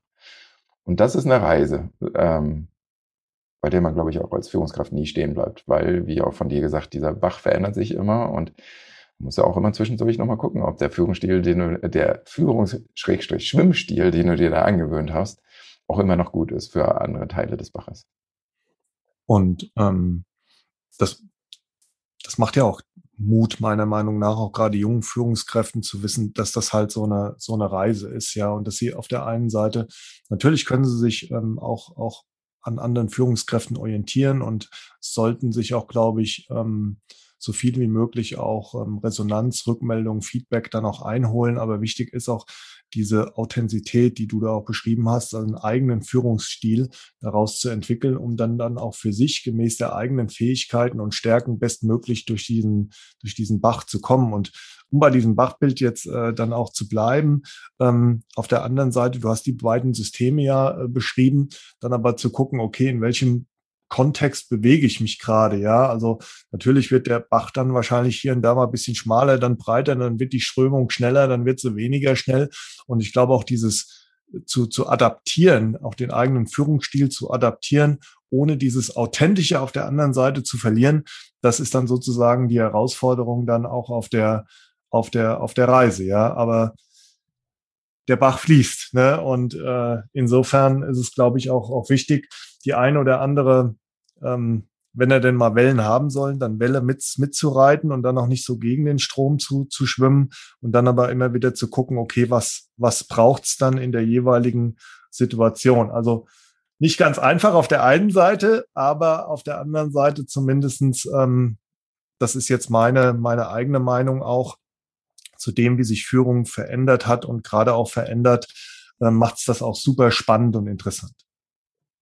Ja, ähm, Nils, wir haben ja unseren Zuhörerinnen und Zuhörern versprochen, dass wir auf das Thema Digital Leadership, digitale Führung eingehen. Und ähm, was ist denn das aus deiner Sicht, dieses Thema digitale Führung und was sind auch die, die Unterschiede jetzt so zum, zum klassischen Leadership, ja? Und was bedeutet es denn, wenn man dieses, diese digitale Führung auch ähm, bis, bis zu Ende, bis zum Ende mal denkt, ja. Also erstmal ist es ein Buzzword hm. oder auch Bullshit. also was, auch immer du benutzen willst. ähm, aber es wird natürlich gern bemüht, gerade auch während dieser Remote Working Zeit ja. ähm, mit Homeoffice und so weiter. Also letztendlich, wenn man wenn man es definieren will, dann ist Digital Leadership im Prinzip Führung, die mit den digitalen Assets gewinnbringend umgeht. Das ist jetzt erstmal sehr weit gefasst. Ähm, ja. Ähm, für mich ist dann die Frage, wenn ich mir Digital Leadership angucke, was ist eigentlich die Rolle der Digitalität in der Interaktion mit Mitarbeitenden? Das ist für mich wirklich dann die Kernfrage. So, und jetzt hast du ja gefragt nach der Entwicklung. Ähm, das ist ein größeres Thema, ähm, was ich gerne aufspanne mit so, mit so, mit so einem Rahmen von Now, New und Next. Mhm. Also in dem Now, wo wir uns jetzt befinden, da ist Digital Leadership doch im Prinzip eigentlich nur die Frage, wie benutze ich Slack und Teams und, und wie sie alle heißen oder wie benutze ich Zoom und wie wird meine Kommunikation an Mitarbeiter eigentlich durch Digitalität, Digitalität optimal mediiert, also ähm, durchgesetzt, mhm. übersetzt. Und wie kann ich gucken, dass die Digitalität mir da keine, mich nicht ins Stolpern bringt oder mir ein Bein stellt, sondern mir im besten Fall noch hilft. Ja, und das, das reicht von wenigen Sachen, ne? also dass man sich so eine, so eine Charta gibt, wie man überhaupt digital miteinander umgehen will. Also wie machen wir es im Zoom-Call? Hat jeder seine Kamera an? Wie positioniert man seine Kamera? Den Ton irgendwie auspegeln? Ähm, es geht darum, arbeitet man zum Beispiel mit Trello-Boards und so, dass man Transparenz herstellt. Wie ist es eigentlich, wenn Leute nicht on-premise arbeiten, also nicht bei der Firma selbst, sondern zu Hause? Was ist da meine Rolle als Führungskraft? Ein Check-in, um Verbindlichkeit herzustellen, aber auch Verbundenheit, also das beides und selbst damit ein bisschen umgehen zu können. Also seine eigene digitale Kompetenz auch zu schärfen. Das würde ich sagen, ist so das Now. Das ist, das ist das Ausmaß der digitalen Führung, mit der sich Deutschland gerade ein bisschen beschäftigt. In den Startlöchern steht alles, allerdings das New. Mhm. Das ist schon das nächste Level. Gibt es auch Unternehmen, die deutlich weiter sind. Das ist digital unterstützte Führung. Will heißen, ich bekomme jetzt einen digitalen Assistenten, irgendwie so ein Algorithmus, kannst du auch schon AI oder künstliche Intelligenz nennen, die dir da an die Seite gestellt wird, die dir Rückmeldung gibt und sagt, hier, das könntest du doch nochmal machen oder guck doch nochmal da drauf. Wie zum Beispiel im Zoom-Chat würde mir das dann in einem, in einem Seminarszenario anzeigen, hier, der Joachim, der ist kurz vorm Einschlafen ähm, stell dem doch mal eine Frage. Ja, einfach so ein Assistent an der Seite. Der Assistent wertet halt Videodaten aus und guckt, ob, wie stark fokussiert deine Augen noch sind auf den, auf den Chat. Sowas oder, oder zum Beispiel, wenn ich mit dir reden würde im, in so einem Jahresendgespräch, dann würde mir eingeblendet werden, immer wieder von der Seite, ne, was, was sind die, die Marker, die dich auszeichnen über das Jahr, gibt es bestimmte Performance-Indexes und so weiter. Vielleicht würde mir das auch proaktiv vorschlagen, schon mal, wie man dich einzuordnen hast. Ne? Bist du Top-Performer oder, oder Low-Performer irgendwo in der Mitte, bist du ein High-Potential. Ähm, dann gibt es sicherlich auch da Sachen, ne? die versuchen dann die Ehrlichkeit in der Kommunikation äh, abzutesten. Das ist so dieses Early, würde ich mal sagen, Early Next. Äh, äh, Early New, Entschuldigung, nicht Next. Dann gibt es so ein Late New. Das Late New ist, dass du komplette Formulierungsvorschläge bekommst. Da gibt es mittlerweile auch schon Studien, die werden auch gemacht mit, mit äh, unterschiedlichen Unternehmen, wo du zum Beispiel in Service Centern ähm, wurden Managern, die wurden trainiert mit einem AI und diese künstliche Intelligenz hat ihnen Formulierungsvorschläge dafür gemacht, wie sie ihre Callcenter-Mitarbeiter weiter motivieren können. Und dann wurde verglichen, ne, die unterschiedlichen Führungsstile. Und es hat sich halt gezeigt, dass diejenigen Manager, die halt Formulierungsvorschläge übernommen haben von einer solchen künstlichen Intelligenz, dass die deutlich besser bewertet wurden. Also die Mitarbeiter fanden das besser, wenn sie nicht rein menschliche Kommunikation bekommen, sondern eine augmentierte Führung, also eine maschinell augmentierte, unterstützte Führung bekommen haben. Und das wird ein Großteil unseres, unseres New werden. Also diese, diese neue Realität, wo Führungskräfte deutlich mehr unterstützt werden durch Algorithmen. Man findet es jetzt schon in anderen Bereichen, also zum Beispiel in der, Poli, äh, in der Police Force, ähm, bei der Polizei, gerade in den USA, ne, wenn die irgendwas eingeben an Profilen, dann kriegen die auch Risikoprofile zurück. Wie müssen sie sich gegenüber bestimmten Leuten verhalten, wenn die die zum Beispiel auf der Straße irgendwie an die Seite ziehen. Ähm, man findet es dort auch im Gerichtssystem, im Rechtssystem, dass Richter häufig schon von einem Algorithmus, also so einem prädiktiven Algorithmus zurückgemeldet bekommen, was sind denn die, die, was ist die Rückfallwahrscheinlichkeit von dem Straftäter, der da vor mir steht. Und je nachdem schlägt dann halt auch der Algorithmus ein Strafmaß vor. Also entweder auf Bewährung oder halt wirklich Gefängnis und wenn ja, welche Art des Gefängnisses. Interessante hier, das wurde ursprünglich nur als Vorschlag gesehen. Ne? Der Richter ist natürlich oder die Richterin ist komplett frei in ihrer Entscheidung. Was man jetzt aber sieht, ist, dass die Richter sich zunehmend daran halten, weil die haben natürlich auch keinen Bock, dass ihnen irgendwann mal jemand sagt, hier, der, der Algorithmus hatte das doch besser entschieden. Warum haben sie das nicht so gemacht? Warum haben sie den wieder freigelassen? Also da sehen wir schon die, die Endzüge, würde ich sagen, des, äh, des New wo halt Algorithmen, das Digitale uns unterstützt in der Führung. Und jetzt kommen wir fließen rüber ins Next. Und das Next ist wirklich fast schon dann das neue Paradigma. Das neue Paradigma ist, dass du als menschliche Führungskraft eigentlich nicht mehr führst, weil die Algorithmen das für dich übernehmen. Und es gibt auch viele Gründe, warum das vielleicht gar nicht so schlecht ist. Weil du, Joachim Höhler, du hast ja nur begrenzte Ressourcen. Du kannst ja gar nicht bei all deinen Mitarbeitenden sein die ganze Zeit. Aber so ein Algorithmus, der kann ja bei Millionen Mitarbeitenden sein. Direkt auf dem Rechner.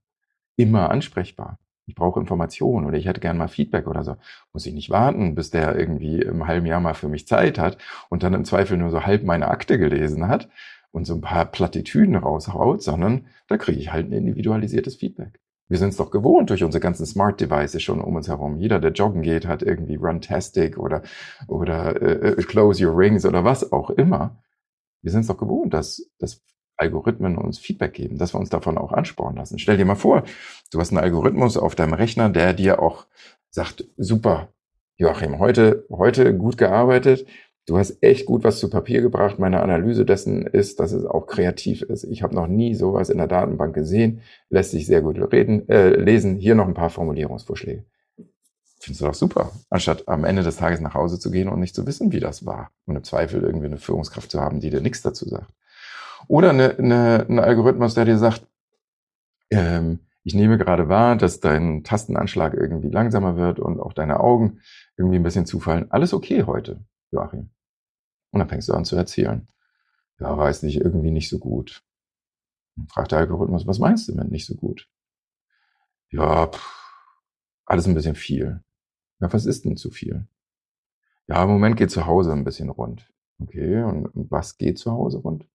So, und dann auf einmal hast du noch praktisch so deinen dein Freund oder Therapeuten auf deinem Computer sitzen. Und du wirst jetzt denken, das ist doch absurd. Aber nein, solche Experimente wurden schon gemacht in den 80ern, 60ern bis 80ern, unter anderem mit einem Computerprogramm, das nannte sich ELISA. ELISA hat vorgegeben, Psychotherapeut zu sein. Und alles, was dieses Programm gemacht hat, hat einfach nur deine Worte genommen und die in Fragen verpackt. ELISA hat für einen Großteil der Befragten den Turing-Test bestanden. Also der Turing-Test ist, ob die andere Seite erkennt, dass dahinter ein Computer war. Und die Leute haben, haben halt nicht verstanden, dass dahinter ein Computer war. Die dachten wirklich, sie chatten da mit, mit einem Menschen. So. Jetzt geben wir dem Ganzen noch einen gewissen menschlichen Anstrich. Sprich, du hast das nicht nur im Chat oder so die blöde irgendwie Büroklammer wie damals von Microsoft, sondern es kommt wirklich menschlich rüber. Ja, also du hast eine angenehme Stimme. Wenn du zum Beispiel den Film gesehen hast, Her, ich weiß gar nicht, wie der auf Deutsch heißt, ähm, da geht es darum, dass halt ein, ein, ein Audioassistent, den du eigentlich immer im Ohr hast. Und das ist jetzt bei diesem einen Schreiber. Bei der, bei, äh, in dem Film ist es jetzt Scarlett Johansson, die ja auch eine sehr angenehme Stimme hat. Stell dir vor, du hast eine Stimme, die dir wirklich gefällt und die dir so Sachen rückmeldet. Und zwar mit den Formulierungen, die ja vorher schon getestet wurden, dass das wirklich effektive Formulierungen sind, damit du angeregt wirst, damit du nicht demotiviert bist und so weiter. Auf einmal hast du die Führungskraft bei dir. Super. Super im Übrigen auch, nicht nur für dein Kompetenz erleben, weil die gibt dir ja dieses häufige Feedback, was wir brauchen und wahrscheinlich auch positiv eingefärbt, sondern auch Kompetenzerweiterung, weil es dir wahrscheinlich auch direkt dich immer wieder an Flow ranführen kann, also dich immer noch ein bisschen mehr challengen kann. Sonst läufst du ja in so einer Apathie rein, dass du irgendwann eigentlich zu wenig gefordert wirst für das, was du kannst oder zu viel. Und beides könnte so ein Algorithmus adaptieren für dich. Also kann ich immer auch ein bisschen herausfordern. Das ist gut. Kompetenz also super. Du fühlst dich wahrscheinlich sogar auch verbunden mit diesem Algorithmus, weil ne, wenn du die ganze Zeit Gespräche mit dem oder ihr führen kannst, ähm, dann ist das doch nett. Also da ist, da fehlt dir dann praktisch was, wenn du das nicht hast. Überleg dir nur mal all die Leute, die früher einen Tamagotchi hatten und was für Verbindungen die Leute mit ihrem Tamagotchi aufgenommen haben. Also, aber das nochmal äh, hoch zehn. So, und jetzt kommen wir zum letzten Faktor, Autonomie. Da könntest du sagen, ja, aber meine Autonomie ist doch beschränkt. Ich habe da permanent jemand, der mir über die Schulter guckt. Ja, aber das wirst du wahrscheinlich gar nicht so wahrnehmen. Stattdessen wirst du Autonomiegewinne wahrnehmen. Nämlich in der Form, dass du jetzt immer fragen kannst und immer eine Antwort bekommst. Dass du auch sagst, ich hätte mal Lust, in die Richtung was zu machen und der Algorithmus versucht irgendwie dir dann entsprechende Arbeit zuzuschanzen. Ich war an einem Forschungsprojekt beteiligt, das war eine Digitalisierung einer, einer Fabrik also dieses klassische Digital Factory und so weiter. Und ja, die hatten einen digitalen Zwilling gemacht und so weiter. Aber was die noch viel mehr gemacht haben in der Fabrik ist, dass die im Prinzip gesagt haben, wir wollen unsere Mitarbeitenden in der Fabrik maximal enablen, ermächtigen mit AI.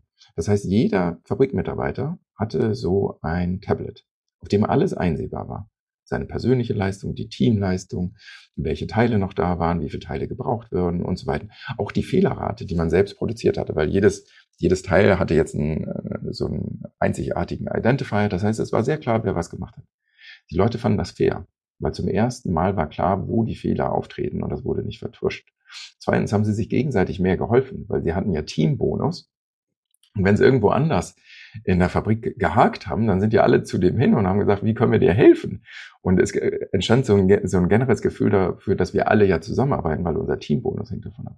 Da hatten sie in der Fabrik, da hatten sie so große Geldsäcke, wie in so einem Videospiel. Also die haben noch so Gamification-Elemente reingebracht, wo es dann noch gewisse End-of-Day-Bonusse gab.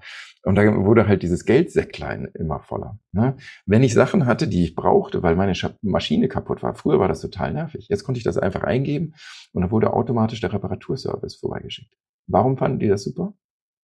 Weil der Vergleich nicht war großartige Führungskräfte. Der Vergleich waren die Führungskräfte, die, die vorher hatten, die klassischen Vorarbeiter. Und da war es einfach abhängig vom Nasenfaktor ob du deine neuen Teile schnell oder langsam bekommen hast, ob dir die Schuld zugewiesen wurde oder jemand anderem.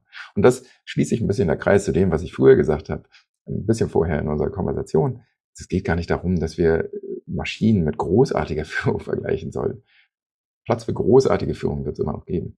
Aber so dieses, dieses Mittelmaß und das übliche auch schlechte Maß der Führung, das wird durch Maschinen deutlich besser abgebildet werden. So, also wir haben jetzt diese Bright New Future diese schöne neue, neue Welt, ähm, wo Maschinen uns im Prinzip anführen und wir maximale Autonomie, Kompetenz und Verbundenheit erleben können. Wofür braucht es also noch den Menschen? Und jetzt kommen wir so ein bisschen in die Frage der Differenzierung, weil wenn wir das jetzt mal zu Ende durchdenken, dann äh, ist ja klar, dass dieser Algorithmus, der wird ja nicht von deiner Firma entwickelt sondern der wird von IBM oder Google oder Microsoft oder Apple entwickelt werden. Und als solche sind die austauschbar. Das heißt, ob du jetzt zu, bei deiner Firma bleibst oder zu einer anderen Firma gehst, ist eigentlich Wumpe von der Führung her gesehen. Und Führung ist aber ein riesen Faktor dafür, ob wir zu einer Firma gehen und auch ob wir bei dieser Firma bleiben. Neben der Sinnhaftigkeit der, der Tätigkeit selbst. Das heißt, irgendwas müssen sich die Leute ja einfallen lassen, um hier diesen, diesen Wettbewerb auszuhebeln, weil alles so vergleichbar ist. Und das ist dann wahrscheinlich teilweise die Frage halt der Führung, nämlich zu sagen, dass die Führungskräfte doch sichtbar sein muss, aber nicht im Normalbereich. Also Algorithmen sind halt gut im Normbereich. Alles, was außerhalb der Norm ist, da braucht es wahrscheinlich Führungskräfte. Ähm, am Anfang noch deutlich mehr, weil der Normbereich noch relativ eng ist zu Anfang, wo dieser Algorithmus lernt. Und dieser Normbereich wird aber immer größer. Irgendwann muss man auch sagen, werden auch diese Abnormalitäten gar nicht mehr so da sein für die Führungskraft, weil der Algorithmus eigentlich fast alles Abnorme gelernt hat, was, also was außerhalb der, der üblichen Verteilung irgendwie, der, der üblichen 95 Prozent liegt. Irgendwann wird aber auch der Algorithmus all das gelernt haben.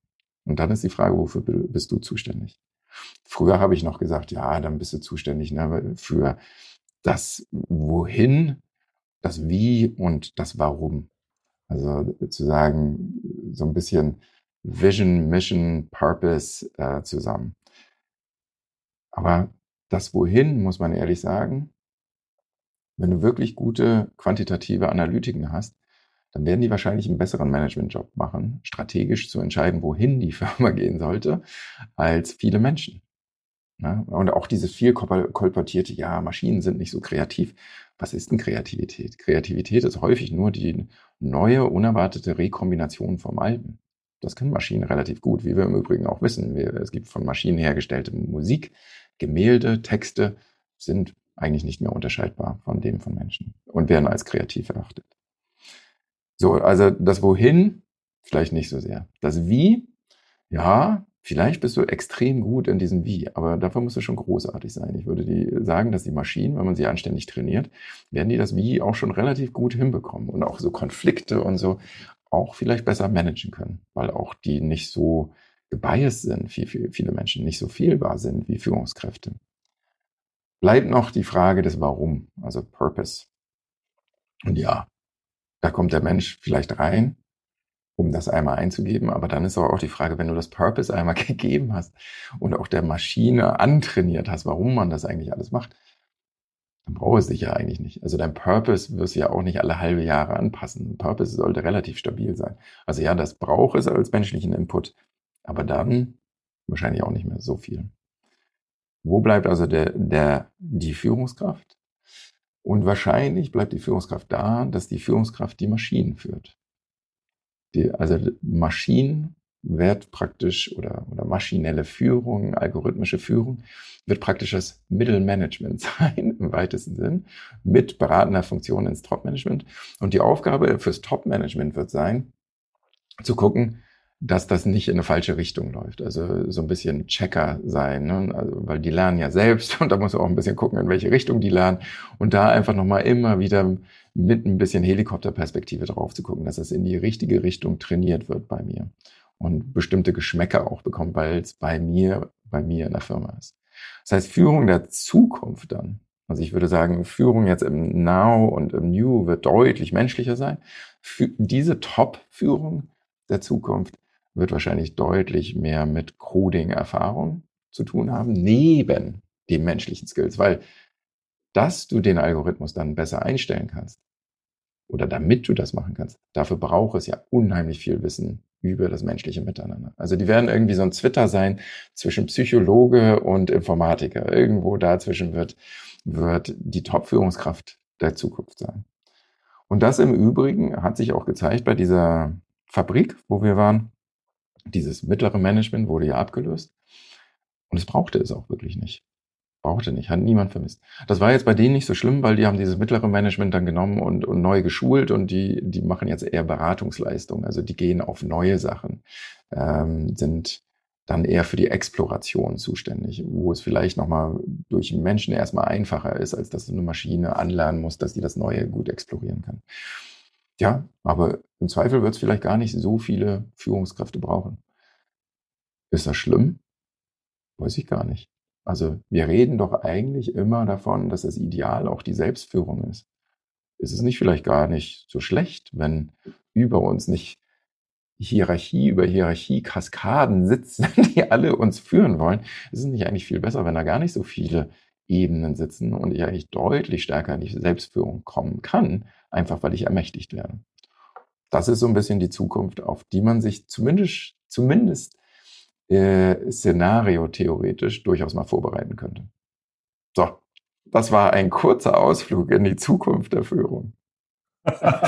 ja, ich, also ich, ich glaube, für das, was das, äh, was das Thema hergibt, war es in der Tat ein kurzer, ein kurzer Ausflug.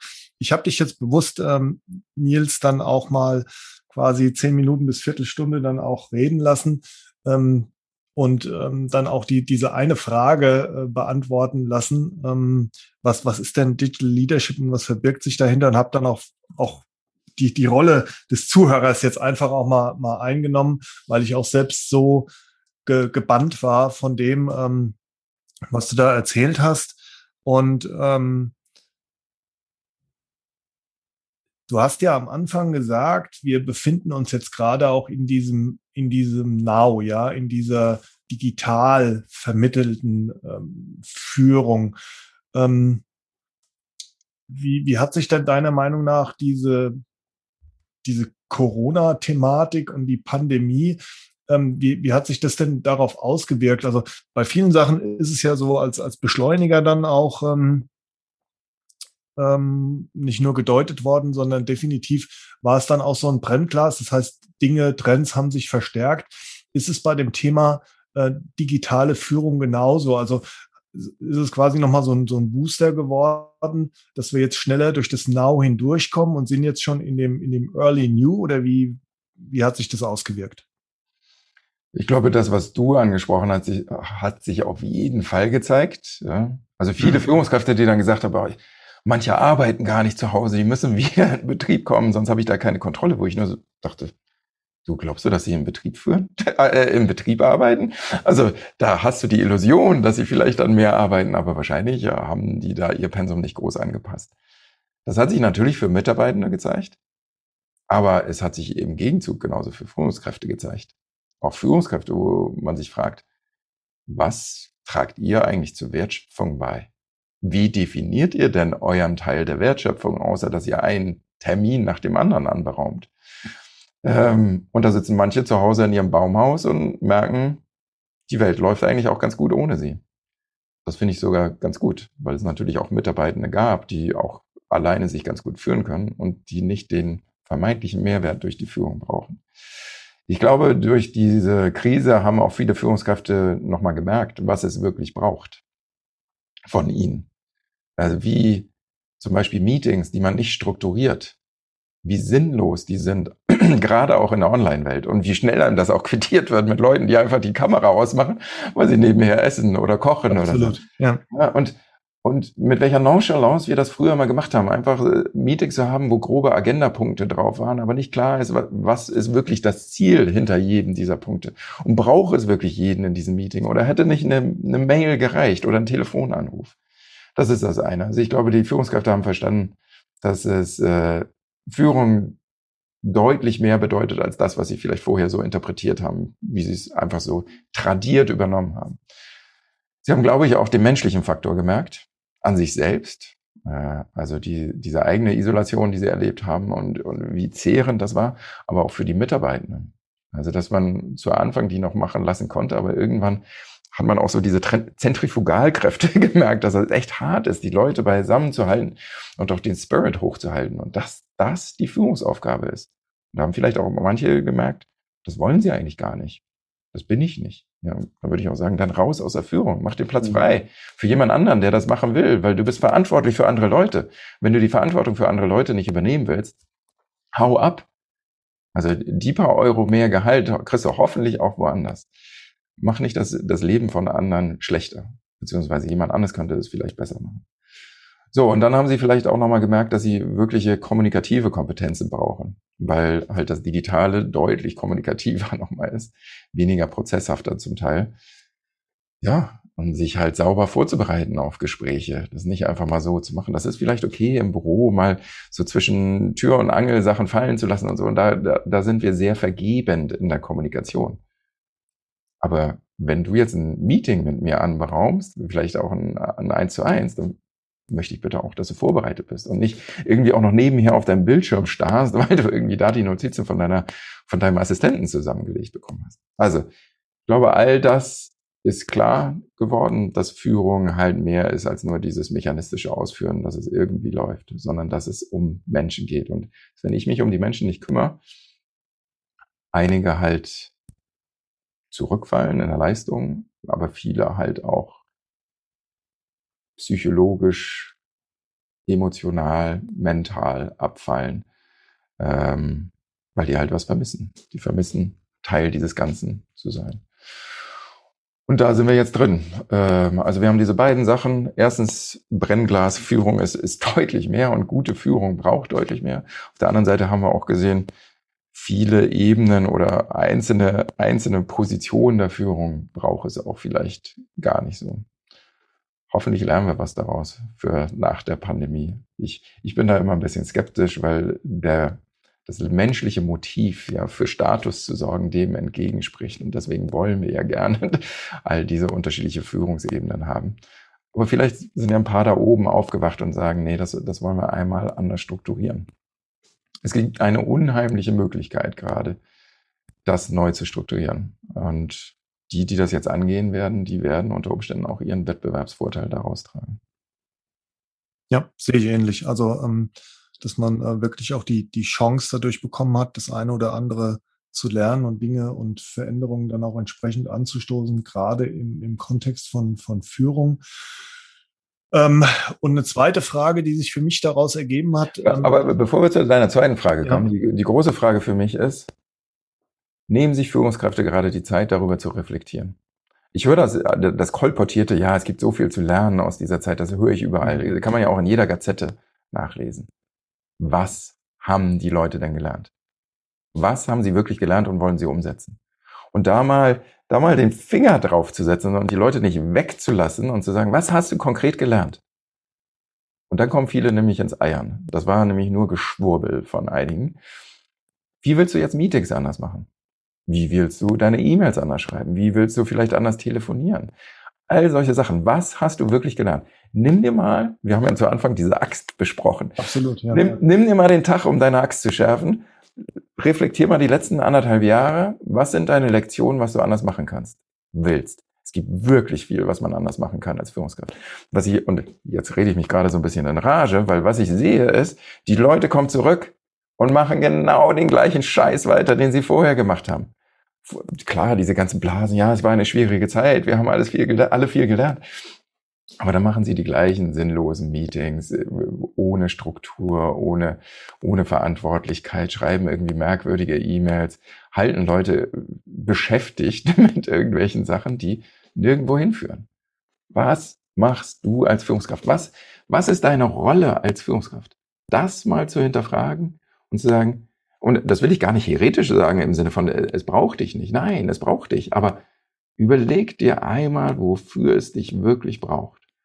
Alles andere kannst du vielleicht irgendwie wegdelegieren, in die Prozesse und Systeme geben und dann fokussier dich darauf, wofür es dich wirklich braucht. Dann hast du nämlich deine Axt geschärft und auch deine Technik verbessert und dann bist du wirklich effizient. Dann hast du auch nicht das, was die anderen Führungskräfte am Anfang, also was du erwähnt hattest, die gesagt haben, ich habe keine, gar keine Zeit zu führen. Ja, wenn du dir nicht mal einen Tag nimmst, um das zu reflektieren, wirst du wahrscheinlich auch nie diese Zeit finden. Jetzt ist der Zeitpunkt, das zu machen. Ich hoffe, dass da unsere Zuhörerinnen und Zuhörer ganz oft auf diese Repeat-Taste drücken werden, Nils, beim äh, Anhören des Podcasts, bei diesem überleg dir mal, äh, wo, wofür es sich wirklich äh, braucht und ähm, womit du deine Axt dann schärfen kannst. Also das ist ein, ähm, ja, finde finde ich auch gut. Du hast gesagt, du hast ein bisschen Rage geredet, aber ähm, dass es auch so ein, so ein Appell ist, weil das, das kann definitiv ähm, und wird auch oft so sein. Man erlebt es ja jetzt auch in anderen Sachen, ja. Also, dass Leute jetzt irgendwie in ihren normalen Modus dann wieder relativ schnell zurückkommen, ja. Und sagen wir mal, auch wenn sie sagen, ich, ich, ich könnte eigentlich viel daraus lernen und habe viel gelernt, aber das, was dann letztendlich übrig bleibt, ist dann vielleicht zu wenig und deshalb ist es ganz gut, das auch nochmal sich äh, oder sich zu hinterfragen und sich dafür die Zeit auch zu nehmen. Ja, vielleicht eine kleine Anekdote wieder eingesponnen. Ich gehe mit einem Freund, also mein bester Freund, und wir haben uns natürlich immer unsere Zeit unseres Lebens verabredet und treffen uns häufig dann in irgendeiner Bar, trinken ein, essen vielleicht noch was. War natürlich jetzt im Lockdown nicht mehr. Wir sind also jetzt anderthalb Jahre eigentlich spazieren gegangen. Einmal die Woche spazieren gegangen. Zwei, drei Stunden quer durch Hamburg, jeden Ort erkundet, der irgendwie mhm. in dieser Distanz war. Was sagen wir jetzt? Wir wollen das beibehalten, weil die Gespräche sind angenehmer. Wir tun was für uns, gerade nach so einem Tag, wo wir rumgesessen haben. Und genau so, was kann man doch als Führungskraft machen? Was hast du jetzt gemacht? Vielleicht aus der Not geboren, was du aber beibehalten willst. Und was sind Sachen, die du gar nicht mehr machen willst? Und sich das einmal aufzuschreiben und zu sagen, wie kann ich jetzt neue Gewohnheiten beibehalten? Wir sind ja ein Gewohnheitstier. Dass diese alten Gewohnheiten nicht wieder alten reißen. Und das brauchen, das braucht einen Ansatz. Das wird sich nicht einfach so ergeben. Du brauchst wirklich gemeinsam eine Absprache zu sagen, wir wollen das jetzt so machen und nicht mehr so.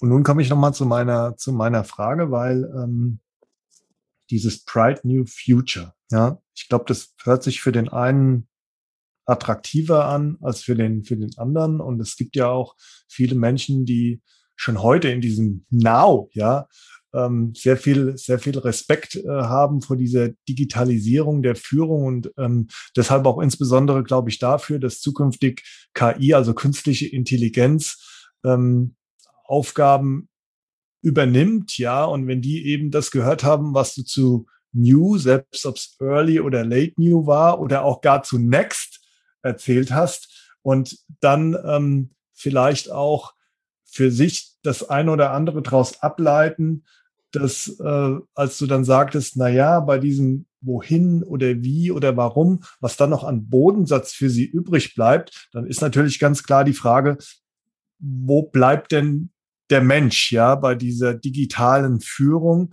und wie kannst du ihnen dann auch vielleicht so ein bisschen die, die Angst, ja, also viele Viele haben dann möglicherweise auch Angst, ja, Angst um ihre eigene Position oder auch Rolle als Führungskraft. Gerade wenn es darum geht, gewisse Aufgaben dann abzulösen durch KI. Wie kannst du das denen so ein bisschen nehmen, Nils?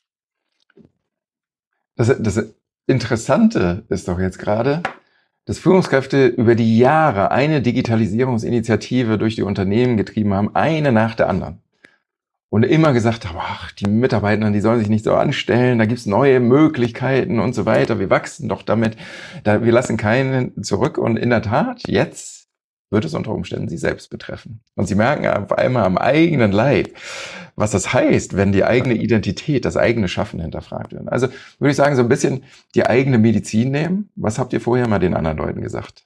Und das stimmt nämlich. Also es ist ja nicht so, dass, dass Leute jetzt abgeschafft werden. Aber diejenigen, die sich darüber definiert haben, anderen Leuten zu sagen, wie es, wie es zu gehen hat, da würde ich sagen, boah, gut, ihr werdet das wahrscheinlich verlieren. Aber das ist auch nicht schlimm, weil euch hat's nicht gebraucht. Ähm, wenn das eure Definition von Führung ist, dann habt ihr wahrscheinlich nicht wirklich wertschöpfend gearbeitet für, eine, für die Unternehmung. Die anderen, denen es um die Leute ging, um die Mitarbeitenden oder, oder um das Produkt und den Service, die werden auch weiterhin gebraucht werden und die werden auch weiterhin ob ihre Qualitäten und ja, wahrscheinlich Kompetenzen auch weiter stark eingesetzt werden. Es gibt, es wird ja auch nicht von heute auf morgen sein, es wird ganz viele brauchen, die jetzt mitreden, wie diese Systeme aussehen, damit sie auch menschenwürdig sind, damit sie zivilisatorisch vereinbar sind. Ähm, und da wird es viele schlaue Leute brauchen, das Unternehmen so aufzuziehen. Ich glaube, für, es gibt jetzt einen Teil der Early Adopter. Das wird super spannend für euch, mhm. weil es wird Taskforces geben, wo kleine Abteilungen langsam so umgehangen werden in solche Systeme. Und das wird super spannend werden. Die anderen können sich das mal angucken. Meine Erfahrung, ich war auch skeptisch. Also hättest du mich noch vor drei Jahren befragt, hätte ich gesagt, nee, schlimm. Aber seitdem ich mit Unternehmen zu tun habe, die in dieser neuen Welt operieren, und mit den Mitarbeitenden gesprochen habe, sage ich, das ist gar nicht so schlimm. Die Leute fanden das wirklich besser im Gro, weil wir nämlich vieles ausmerzen, was vorher nicht so optimal war. Das heißt, da sehe ich gar nicht so die, die großen Sachen. Ich würde eher sagen, nehmen wir den Bach zurück. Der Bach wird ganz anders, die Gegend wird ganz anders und es gibt die Möglichkeiten nochmal, für diejenigen unter euch, die, die offen sind, gibt es nochmal Möglichkeiten, ganz anders zu schwimmen. Für diejenigen, die das nass mögen, die, die Führung mögen, wird es Möglichkeiten geben, ganz anders zu schwimmen und vielleicht in einer Art und Weise, wie ihr es noch nicht erlebt habt, aber auch wie ihr es super finden könntet. Weil ihr euch nämlich frei schwimmt von vielen kleinen Sachen, die euch vorher das Leben schwer gemacht haben, diese ganzen kleinen Managementaufgaben, die sind nämlich deutlich einfacher zu übernehmen, erstmal durch Maschinen, als die größeren Leadership-Aufgaben. Und das wird euch erstmal so ein bisschen äh, Luft zum Atmen verschaffen. Und das wird, das wird eine tolle Zeit sein für diejenigen, die sich darauf einlassen. Ich will aber noch einen kleinen Schwenk machen. Wir haben die größere zivilisatorische Aufgabe zu fragen, was wollen wir überhaupt damit machen generell? Also wo, wo ist das Eigentum von KI? Ähm, was passiert eigentlich mit KI, wenn wir KI selbst lernen lassen? Also du hast irgendwann so eine exponentielle Lernkurve. Davor haben auch verschiedene Wissenschaftler, aber auch, auch äh, Unternehmer gewarnt, wie zum Beispiel Stephen Hawking, Bill Gates, Elon Musk. Da gibt es so ein Manifest. Die sagen, wir müssen ganz stark auch aufpassen bei KI. Ja. Weil wir irgendwann zu dieser Singularität kommen, wo halt, wo halt KI, wenn es immer stärker lernt und vielleicht sich auch immer stärker erlaubt wird, dass KI sich selbst zusammensetzen kann. Also vielleicht irgendwann wirklich Roboter instruieren kann, was es braucht, selbst auf der Platine, damit es noch besser wird. Dass wir irgendwann es ermöglichen, dass KI sich selbst erschafft und erweitert und irgendwann halt wirklich, rein logisch zumindest, wenn wir diese exponentielles Wachstum nehmen, eine Lebensform entwickeln, eine zumindest eine Bewusstheit entwickeln, die wir so noch nicht gesehen haben und die aufgrund des exponentiellen Wachstums uns auch dann innerhalb von Sekunden hinter uns lassen wird. Und dann ist wirklich die Frage, ne, gehen wir in so Terminator-Szenarien ähm, rein oder ganz anders. Also da werden wir große Diskussion haben. Auf der einen Seite, was das Thema betrifft, und das andere Eigentum. Also, denn die sollen ja auch wirtschaftend tätig sein. Wo ist dann das Eigentum? Äh, wenn das auf einmal eine Ressource ist, die generell eingesetzt wird, aber wenigen Unternehmen gehört, wo geht dann dann die Wertschöpfung hin? Und da, glaube ich, wird es auch Führungskräfte brauchen. Nicht im Sinne von Mitarbeiterführung, sondern im Sinne von Führung, im Sinne des gesellschaftlichen Dialoges. Weil da haben wir noch keine Antworten. Wir wissen noch nicht, wie wir es machen wollen. Wir werden einen Wettkampf haben und alles, was ein Wettkampfvorteil ist, ein Wettbewerbsvorteil ist, wird natürlich gemacht werden. Es ist aber in diesem KI-Bereich schwierig, das bis zum letzten zu treiben.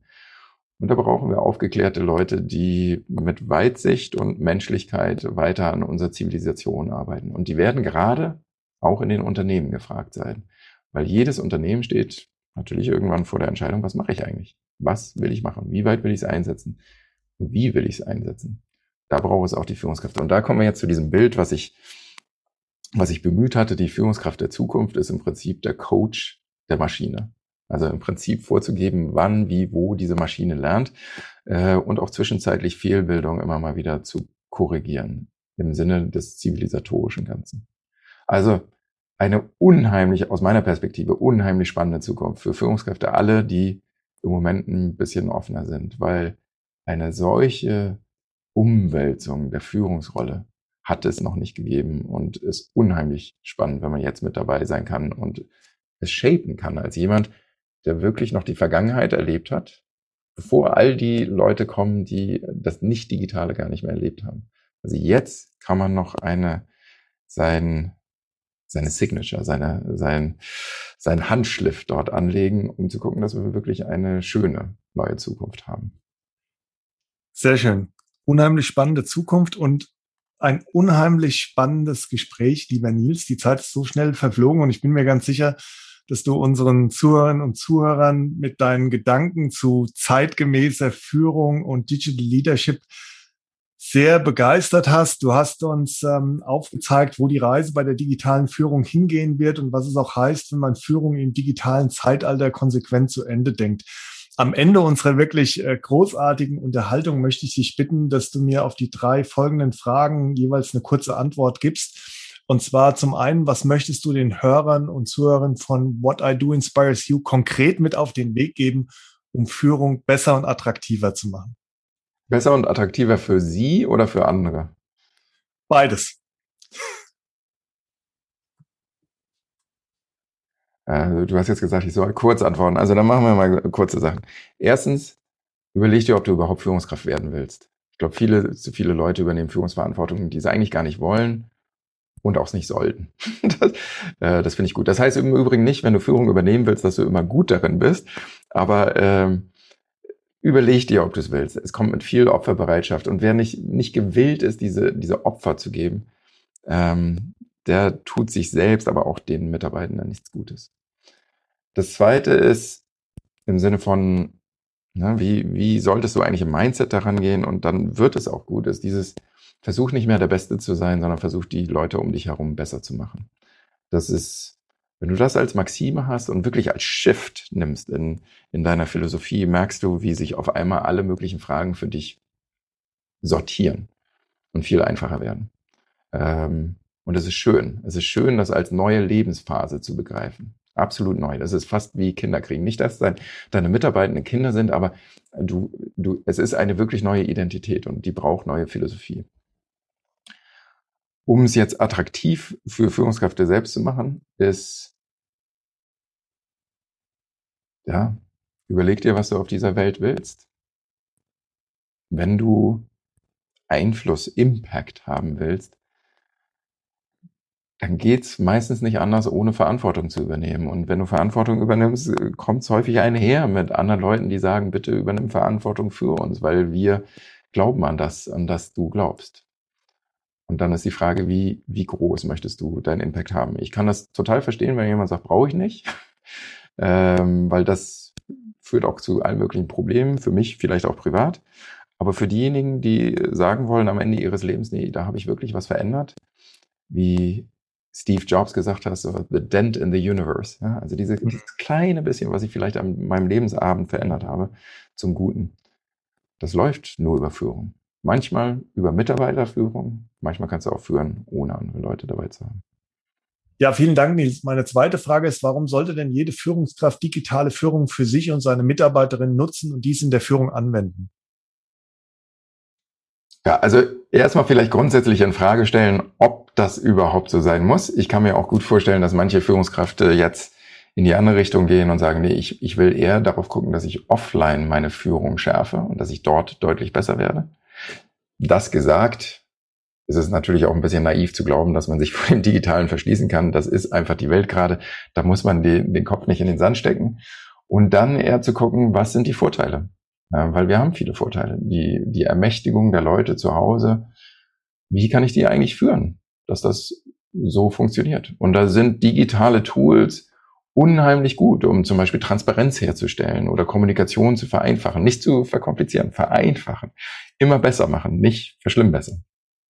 Und äh, wie ich ja aufgezeigt hatte jetzt in unserem Gespräch, das ist eine, eine Reise, die gerade erst beginnt. Das heißt, wer dabei sein will, mach dich auf, weil sonst musst du nachher sprinten und bist vollkommen außer Atem, wenn du bei der, bei der Diskussion ankommst. Jetzt ist es im Prinzip der, der Land Rush, ja, also die Bewegung nach Westen in den USA.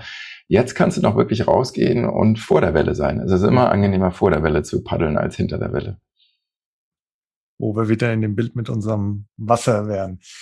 Last but not least, liest. Nils, was ist denn dein Mutmacher-Plädoyer, um unseren Zuhörern und Zuhörern da draußen die Zuversicht auch zu geben, dass wir gerade als Mensch zukünftig trotz künstlicher Intelligenz und sehr viel Digitalisierung in der Führung noch unseren Platz haben werden? Lustig. Diese Frage habe ich mir nie gestellt. Ähm ich glaube, weil ich einen eine andere Definition von Mensch vielleicht habe als manche andere. Ähm, wir haben über, das ist ja auch ein Novum, über die letzten, würde ich sagen, 70 Jahre, dass wir uns als Menschen zunehmend über Arbeit definieren und jetzt natürlich künstliche Intelligenz oder Maschinen oder Roboter als Bedrohung unserer Identität begreifen. Aber der Mensch ist ja so viel mehr als acht Stunden am Tag zu arbeiten. Ähm, ich will gar nicht sagen, dass wir nicht arbeiten sollen, aber auch da, work smart, not hard. Ja, es geht nicht darum, dass wir unsere 40 Stunden voll machen in der Woche, sondern es geht darum, dass wir zivilisatorisch etwas schaffen, was uns voranbringt. Also wirklich zivilisatorisch voranbringt. Äh, Geld ist, ist keine zivilisatorische Leistung, also einfach Geld zu erwirtschaften. Was wollen wir eigentlich machen? Und ich glaube, da haben wir als Menschen erstens genug Aufgaben, die vor uns liegen, große Aufgaben, die gelöst werden müssen. Äh, man denke nur an das Wachstum überhaupt der Weltbevölkerung, das die damit zusammengehende Frage der Ernährung, äh, Gesundheit, Bildung. Und natürlich haben wir auch Sachen wie Klimawandel und so weiter. Und daneben haben wir, glaube ich, viele Sachen, die wir vernachlässigt haben über die Jahrzehnte.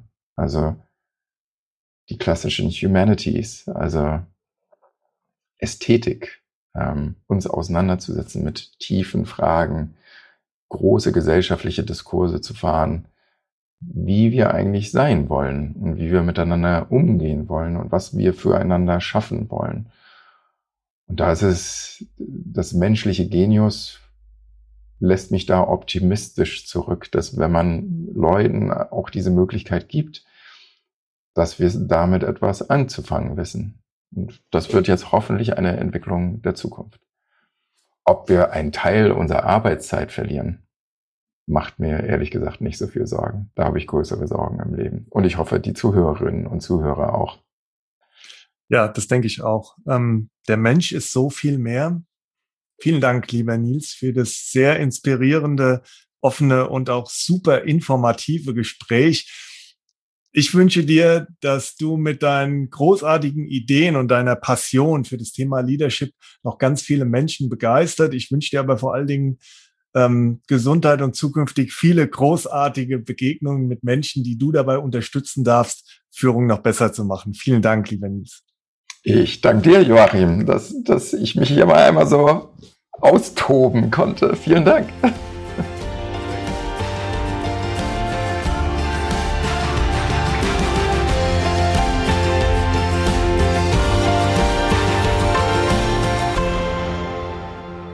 Nils van Quakebeke hat uns nicht nur sehr inspiriert mit dem, was er über sich als Mensch erzählt hat, sondern auch vor allem durch sein großes Wissen zum Thema Führung, seine Erfahrung und Beispiele und auch vor allem durch seinen Blick in eine digitale Zukunft, wo es trotzdem weiterhin den Menschen braucht.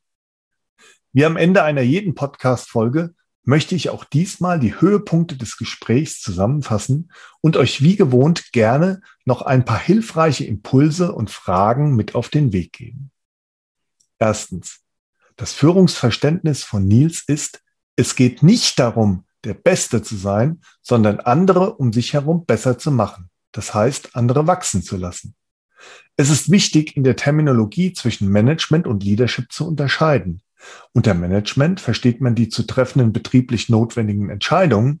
Beim Leadership steht der Mensch im Vordergrund und es geht darum, den anderen zu verstehen, ihn zu ermächtigen und zu coachen. Als Führungskraft muss man loslassen können und zwar in einer Art und Weise, dass es den anderen auch ermächtigt. Bestenfalls kommen deine Mitarbeiter montags morgens an und sagen, ich habe Bock hier zu arbeiten, weil ich etwas Sinnvolles tun kann und die Möglichkeit habe zu wachsen. Es geht bei Führung darum, den Menschen als handelndes Subjekt zu begreifen. Menschen verstehen und bewegen heißt auch, dass Menschen sich als Subjekt verstehen und sich bewegen. Das heißt, erst wenn sie verstehen, werden sie sich und auch etwas bewegen. Nils ist fasziniert von Führung, weil er in der Vergangenheit schon einige Führungskräfte erlebt hat und dabei wenig gute Führung erfahren hat, so dass er Führung besser verstehen wollte und auch besser machen wollte. Führungskräfte werden selten sehr gut ausgebildet. Es liegt nicht daran, dass Führungskräfte nicht wollen, sondern es oft auch nicht besser können und oft auch ins kalte Wasser geworfen werden. Oft hält man sich dabei an Patentrezepten fest und lässt diese nicht mehr los und man ist nicht in der Lage, sich Bedürfnissen und Gegebenheiten flexibel anzupassen. Beim Lernen von Führung helfen Dinge wie Mentoring, Coaching oder kollegiale Beratung in sogenannten Leadership Circle. Erinnert euch an die Geschichte vom Holzfäller und denkt immer daran, eure Axt zu schärfen, anstatt dauernd nur Holz zu hacken. Das heißt, gerade als Führungskraft sind wir quasi unser eigenes Werkzeug und wir sollten daran denken, dass wir uns auch die Zeit für uns und auch für unsere Führungsaufgabe nehmen. Der erste Schritt ist nicht, was man tut, sondern dass man etwas tut. Unser Verhältnis zur Führung hat sich geändert von Arbeit für Geld zu ich gebe dir eine Sinnhaftigkeit in deinem Leben und dafür arbeitest du. Wir sind weniger lokal gebunden und Arbeit und Familie sind viel mehr miteinander verbunden. Unternehmen arbeiten internationaler und versuchen sich kontinuierlich immer schneller zu optimieren. Dadurch entsteht ein Druck auf Unternehmen und auch auf die Führungskräfte wettbewerbsfähiger zu werden. Die Rolle der Führungskraft ist hier eher dienend, also servant, um Dinge zu ermöglichen. Es ist wichtig, dass man seinen eigenen Führungsstil findet und dabei auch darauf achtet, ob dieser Stil zu den aktuellen Gegebenheiten passt. Man sollte sich immer gut überlegen, ob man Führungskraft werden möchte oder nicht und ob man bereit ist, dafür auch Opfer zu bringen. Was ist euer Führungsverständnis? Was tut ihr dafür, um eure Mitarbeiterinnen und Mitarbeiter zu ermächtigen, damit sie wachsen können? Wie schafft ihr es, dass ihr in Abständen immer mal als Holzfäller eure Axt schärft? Das heißt, euch Zeit für euch und auch die Führung nehmt. Zweitens. Bei Digital Leadership geht es darum, wie Führung mit den digitalen Assets gewinnbringend umgeht. Digital Leadership beantwortet die Frage, was die Rolle der Digitalität in der Interaktion mit den Mitarbeiterinnen und Mitarbeitern ist. Digitale Führung besteht aus den drei Entwicklungshorizonten, dem Now, dem New und dem Next. Machen wir einen Ausflug in die Zukunft der digitalen Führung. Im Now geht es darum, digitale Kompetenz herzustellen. Wie wird die Kommunikation an die Mitarbeitenden optimal mediiert und durchgesetzt? Wie erzeuge ich auch digital Verbindlichkeit und Verbundenheit? Im Early New geht es um digital unterstützte Führung. Das heißt, ein digitaler Assistent eventuell auch schon Artificial Intelligence, also künstliche Intelligenz, beobachtet mich als Führungskraft und gibt mir konkrete Tipps. Im Late New bekomme ich als Führungskraft sogar komplette Formulierungsvorschläge mit Hilfe von Algorithmen. Und im Next, im neuen Paradigma führe ich als Mensch nicht mehr, sondern die Algorithmen übernehmen diese Funktion. Trotzdem nehme ich Autonomiegewinne wahr, weil ich hier immer jemanden fragen kann und somit auf alle Fragen eine Antwort habe. Wofür braucht es also noch den Menschen?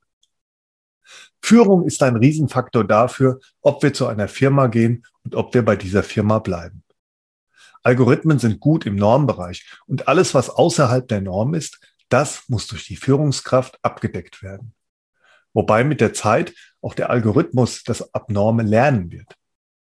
Wenn die Führungskraft nicht mehr für das Wohin, also die Vision, das Wie, die Mission und das Warum, der Purpose zuständig ist, weil diese Aufgaben perspektivisch durch Algorithmen und Maschinen übernommen werden, dann bleibt nur noch das Führen von Maschinen und dabei darauf zu achten, dass das nicht in die falsche Richtung läuft.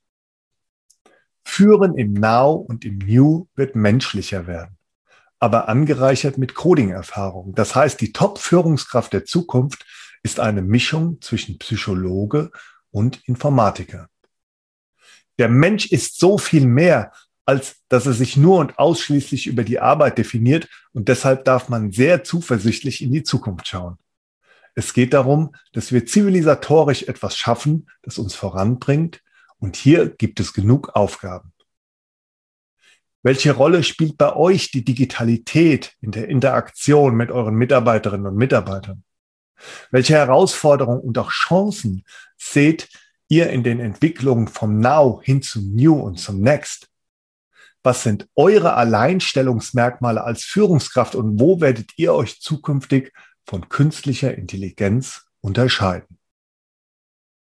Drittens. Die Krise hat deutlich gezeigt, was es an Führung braucht, nämlich mehr Menschlichkeit. Gerade in der Krise wurde noch einmal deutlich, dass es bei Führung nicht um mechanistisches Ausführen geht, sondern um den Menschen.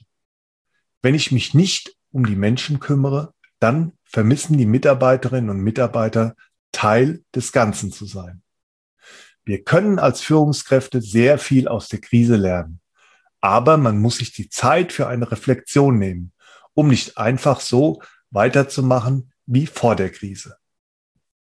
Was habt ihr konkret aus der Krise gelernt und was würdet ihr auch konkret anders machen? Was wollt ihr zukünftig weglassen und was möchtet ihr beibehalten? Was ist eure Antwort auf die Frage, wofür braucht es mich wirklich als Führungskraft? Abonniert den Podcast und folgt What I Do Inspires You auf LinkedIn, Instagram und Facebook. Dort teile ich regelmäßig interessante News zum Thema Leadership und ihr bekommt auch immer wieder eine Rückmeldung auf eure Fragen rund um das Thema Führung und auch zum Podcast. Teilt den Podcast in euer Netzwerk und werdet Teil einer inspirierenden Leadership Community.